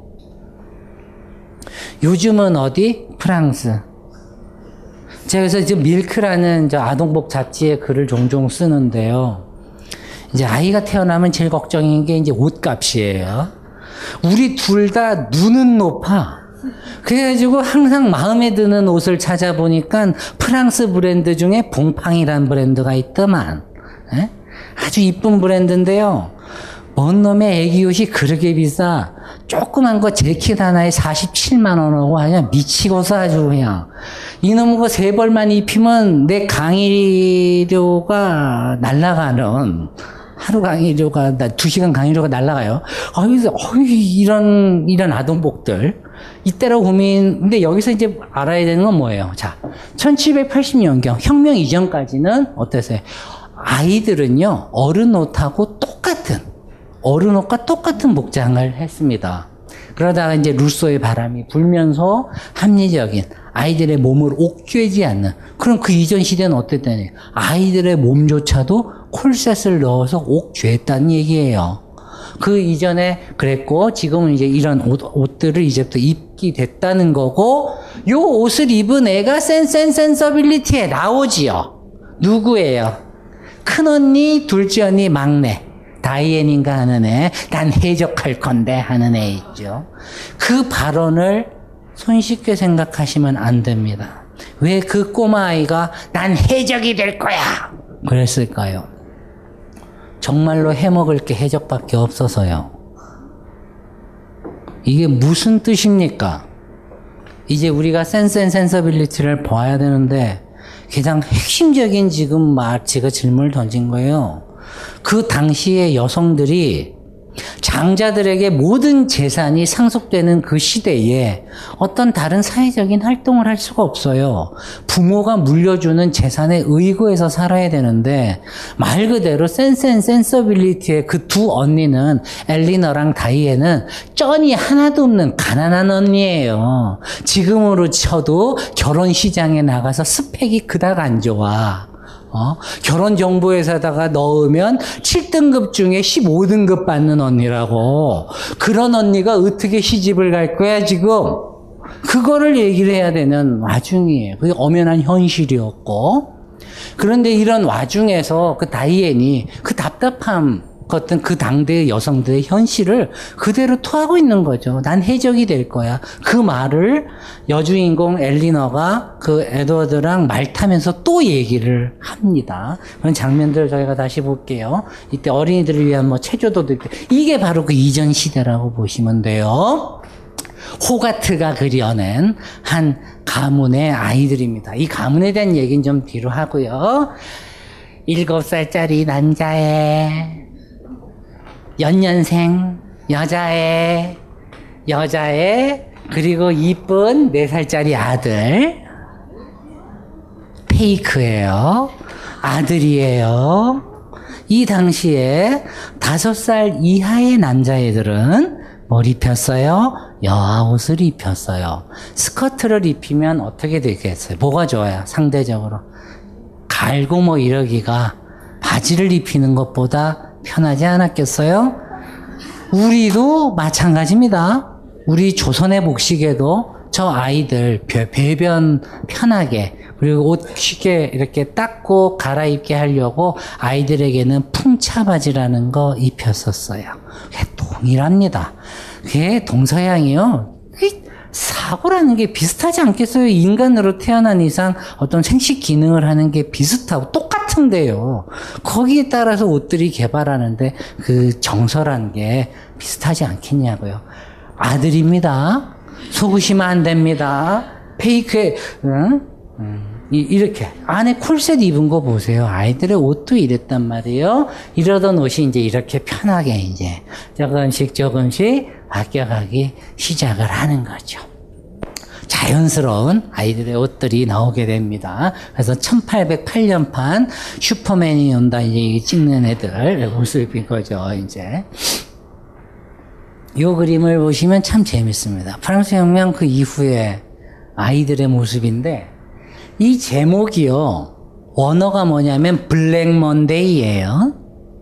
자, 세상의 모든 직장인들이 가장 싫어하는 영어 표현이 있습니다. 그게 뭘까요? This is Monday. 오늘은 월요일입니다. 여러분 출근하셔야 합니다. 이 논리를 동서양이 똑같은지 그 제목을 그대로 단편으로 만들어서 깐에서 상을 받았던 언니가 있습니다. 제목이 This is Monday였습니다. 그래서 세상의 모든 직장인들에게 바친다는 부제까지 붙였던. 그러나 그때나 지금이나 직장을 가고 아이들은 눈 비비고 일어나서 어디에 가는 게 세상에서 제일 싫어요? 학교 가는 게 제일 싫어요. 그래서인지 몰라도 저 블랙 먼데이의 이 부제가 뭐냐면은요, 학교에 가야 할 시간입니다. 근데 이제 좀 사는 집안이에요. 그러다 보니까 큰아들만 해도 수트가 조금 다르죠. 싱글로 되어 있습니다. 얘는 영국에서 잘 사는 상류집 아이들만, 상류층 아이들만 간다는 이튼 칼리지에 학교에 가는 아이예요. 거기에 있는 교복입니다. 그 코트를 입고 있는 애고. 지금 울고 있는 애, 얘 지금 이거. 아동용 수트예요. 이게 스켈리튼 수트라고 했는데 왜 해골 수트라고 했는지는 잘 모르겠고, 그냥 복식사 사전을 찾아봐도 여기에 대해서 설명하는 건 유아용들, 아이들, 갓 이제 취약 아동이 된 아이들, 어린아이들이 입는 코트의 종류라고 되어 있습니다. 제가 엄마 나 안 까면 안 돼요 이랬는데 무심한 듯 시크한 눈으로 보고 있죠. 너도 빼도 박도 못한다, 가야 된다, 지금 이거 하고 있는 그 장면의 모습입니다. 하인이 짐도 챙겨주고 있고, 이런 아이들의 모습도 보셔야만 이 아이들이 이 당시에 어떤 식의 정서를 갖고 자랐고 성장했을지 이제 눈에 보이잖아요. 아까 전에 독서 서클이며 교양에 대해서 되게 열광했고, 그러면서 사람들이 교양을 쌓는다는 건 점점 나 자신에 대해서도 성찰하고 생각할 기회가 많아지니까 그 이전보다 자화상을 수집하거나 심지어는 자기 얼굴을 그리는, 그래서 친구들끼리 친구 얼굴을 그려주는 일들이 유행을 하기 시작합니다. 여러분 프로필을 낸다 그러잖아요. 우리가 연예인 프로필 낸다 그러면 이력서랑 사진이 있는 걸 얘기하지만 원래 프로필은 뭐예요? 옆얼굴이에요. 그럼 그거를 그림을 안 배웠어도 옆얼굴을 잘 그리려면 어떻게 할 수 있어요? 우리 옛날에 그런 거 했잖아. 종이를 대고 사람이 있으면 여기다가 불을 뒤에서 싹 쐬면 어때요? 윤곽선만 종이에 그려지겠죠. 이것만 따라서 그려가지고 그림을, 그나마 그림을 안 배웠어도 손쉽게 그런 프로필 그림들을 그리지 않겠어요?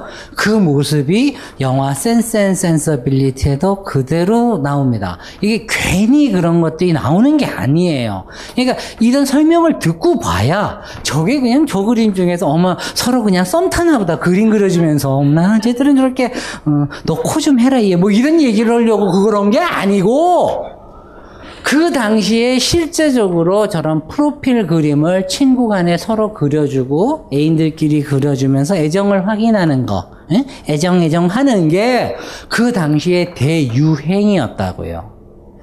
그래서 그런 소설, 그런 어떤 내용들의 묘사들이 괴테의 소설에서도 등장을 해요. 그러니까 이런 것들을 좀 찾아보면서 공부를 해보는 재미가 있으실 겁니다. 이성과 감성.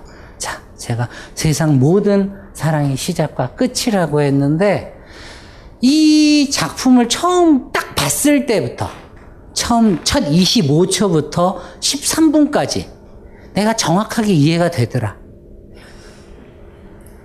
영화 안 봤어요? 봤죠. 근데 의외로 앞장면이 잘 이해가 안 되지 않으세요? 어떤 아저씨가 죽어가면서 유언을 하죠. 그래서 온통 유언에 대한 얘기만 하는데, 처음 영화 보는 애는 내용을 모르고 보면 뭔가 모르게 아리까리예요. 그러고 나서 그 유언 장면이 끝나고 나서 하루아침에 저 우리의 주인공 엘리노와 마리엔과 그 밑에는 알 거지가 되죠. 돈 한 푼 없는 저 결혼정보회사의 15등급 이제 노처녀로 뚝 떨어지는 거예요, 이제. 이 상황들을 우리가 설명하기 위해서 저 센스 앤 센서빌리티를 좀 봐야 됩니다. 센스 앤 센서빌리티라고 했지만 저걸 한국말로 번역하면 뭐가 됐습니까? 이성과 감성입니다. 그만큼 저 두 단어가 저 시대를 살아가는데 가장 중요한 화두이기도 했고, 가장 중요한 뭐예요? 사람들의 태도자, 반드시 가져야 하는 어떤 것이었단 말이죠. 무엇이 되기 위해서? 귀부인이 되기 위해서 정숙한 귀부인, The proper lady 그럽니다. 여기서 정숙이라는 개념을 옷을 몸을 잘 가리는 그 정숙으로 생각하시면 안 돼요. 여기에서 저 정숙함이란 이성과 감성이 잘 조화된 상태를 가지고 있는 이런 뜻입니다. 이걸 갖고 소설을 봐야 돼요. 이 당시의 지성, 이성이란 건 뭐예요? 사리분별을 잘하는 어떤 신중함, 여기에 플러스해서 사회와 타인들에게 잘 베풀 수 있는 자선의 능력을 동시에 가진 사람, 이런 사람들을 이성이 있다라고 얘기를 했어요. 그럼 한편으로는 이성 반대쪽의 감성은 어때요? 우리는 지금의 감성이라는 게 어떤 내가 지금 현지 느끼고 있는 정서라든가 감정의 상태 이런 뜻으로 받아들이죠. 이때는 안 입었습니다. 이걸 알아야지만 Sense and Sensibility가 풀리는 거예요.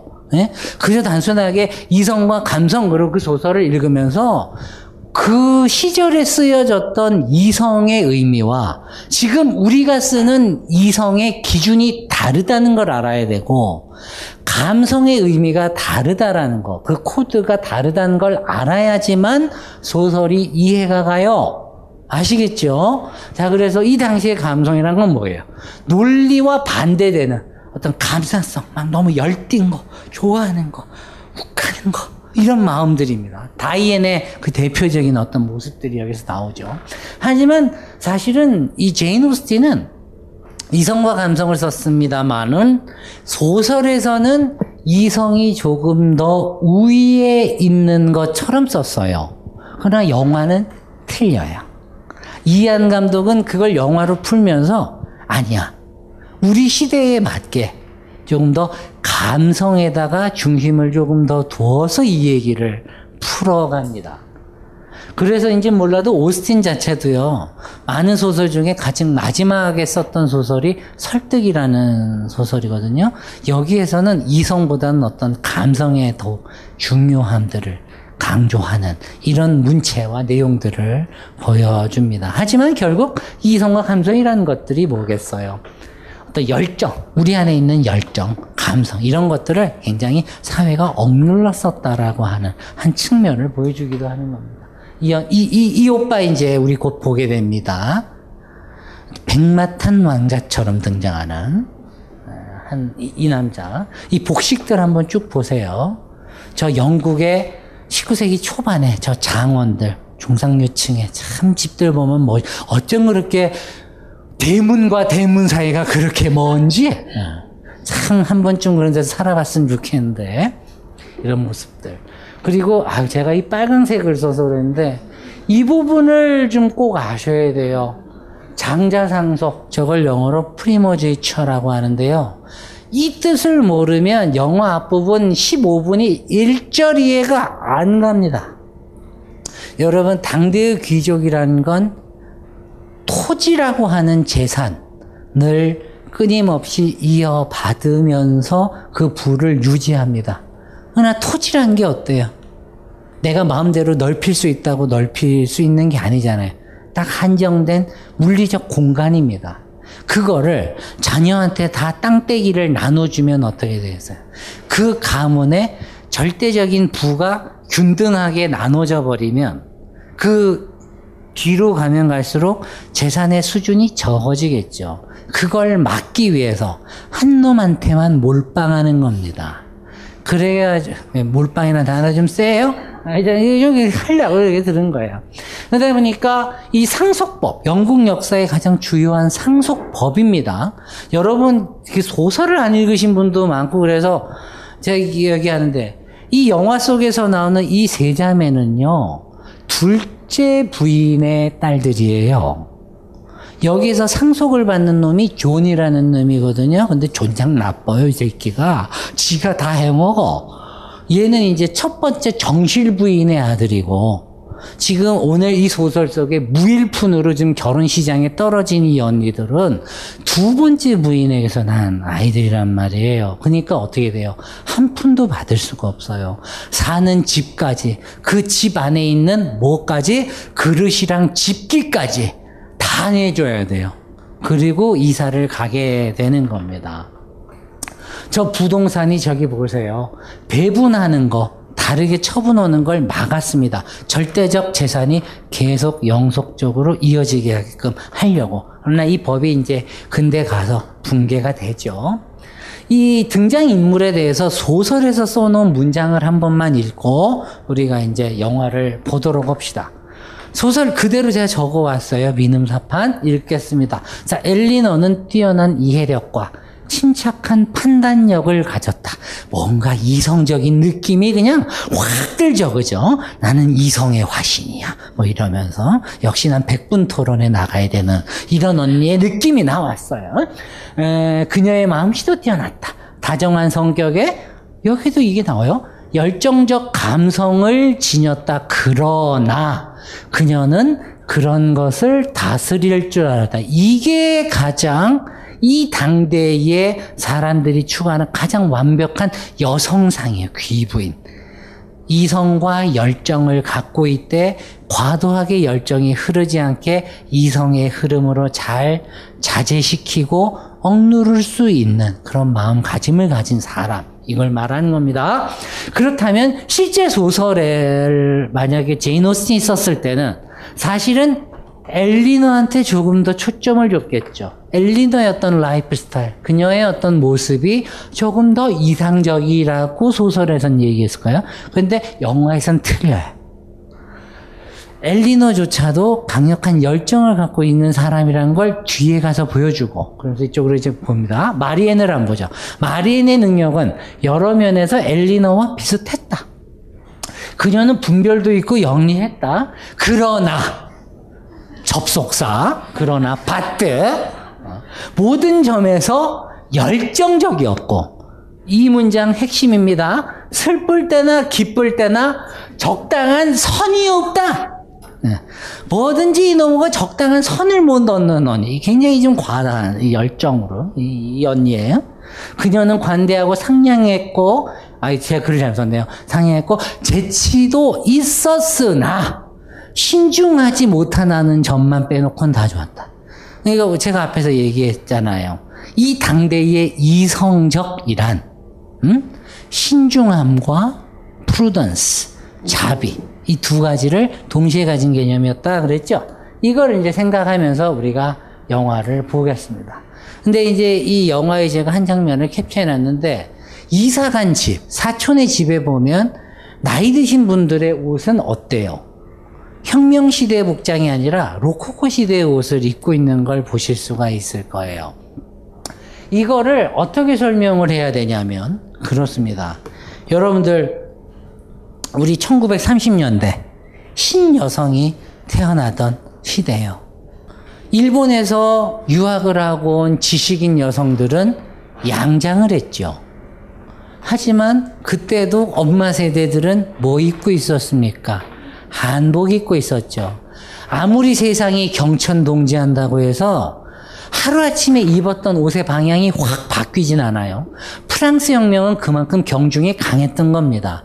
그만큼 환멸에 차 있었던 시민 세력들에게 그 귀족들의, 구귀족들의 그 옷 입는 습관들이라는 게 일종의 혐오의 대상이었고 극복의 대상이었기 때문에 그렇게 확 넘은 거죠. 이 세상에 어떤 옷차림들이 그렇게 세대별로요, 확 다 바뀌지 않아요. 아무리 저기 힙합이 유행한다고 우리 아빠가 힙합 옷 입겠소? 그거 안 돼요.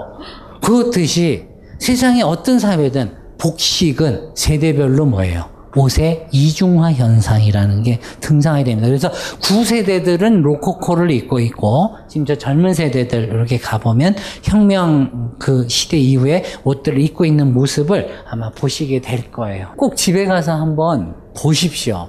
정말 보면 저 너무나도 열정 충만한 메리언과 여전히 이성의 힘으로 뭔가 자신의 실제적인 마음을 꾹꾹 누르고 있는 저 엘리너, 저 두 사람이 사실 동전의 양면처럼 서로에게 영향을 주면서 조금씩 조금씩 어떻게 변해가는지, 사실은 영화에서는 요 부분에다 좀 더 많은 각색의 힘을 이렇게 실어 주었습니다.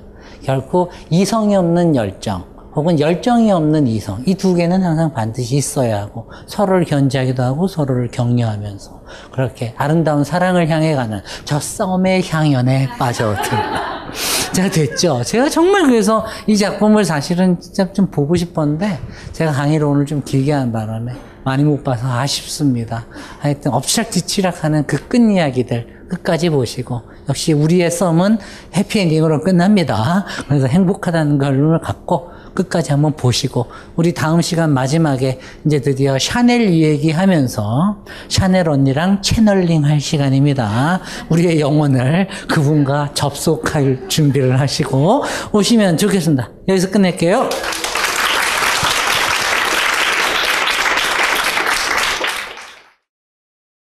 이 강의는 벙커원 어플에서 동영상으로도 시청하실 수 있습니다. 벙커원. 벙커원 라디오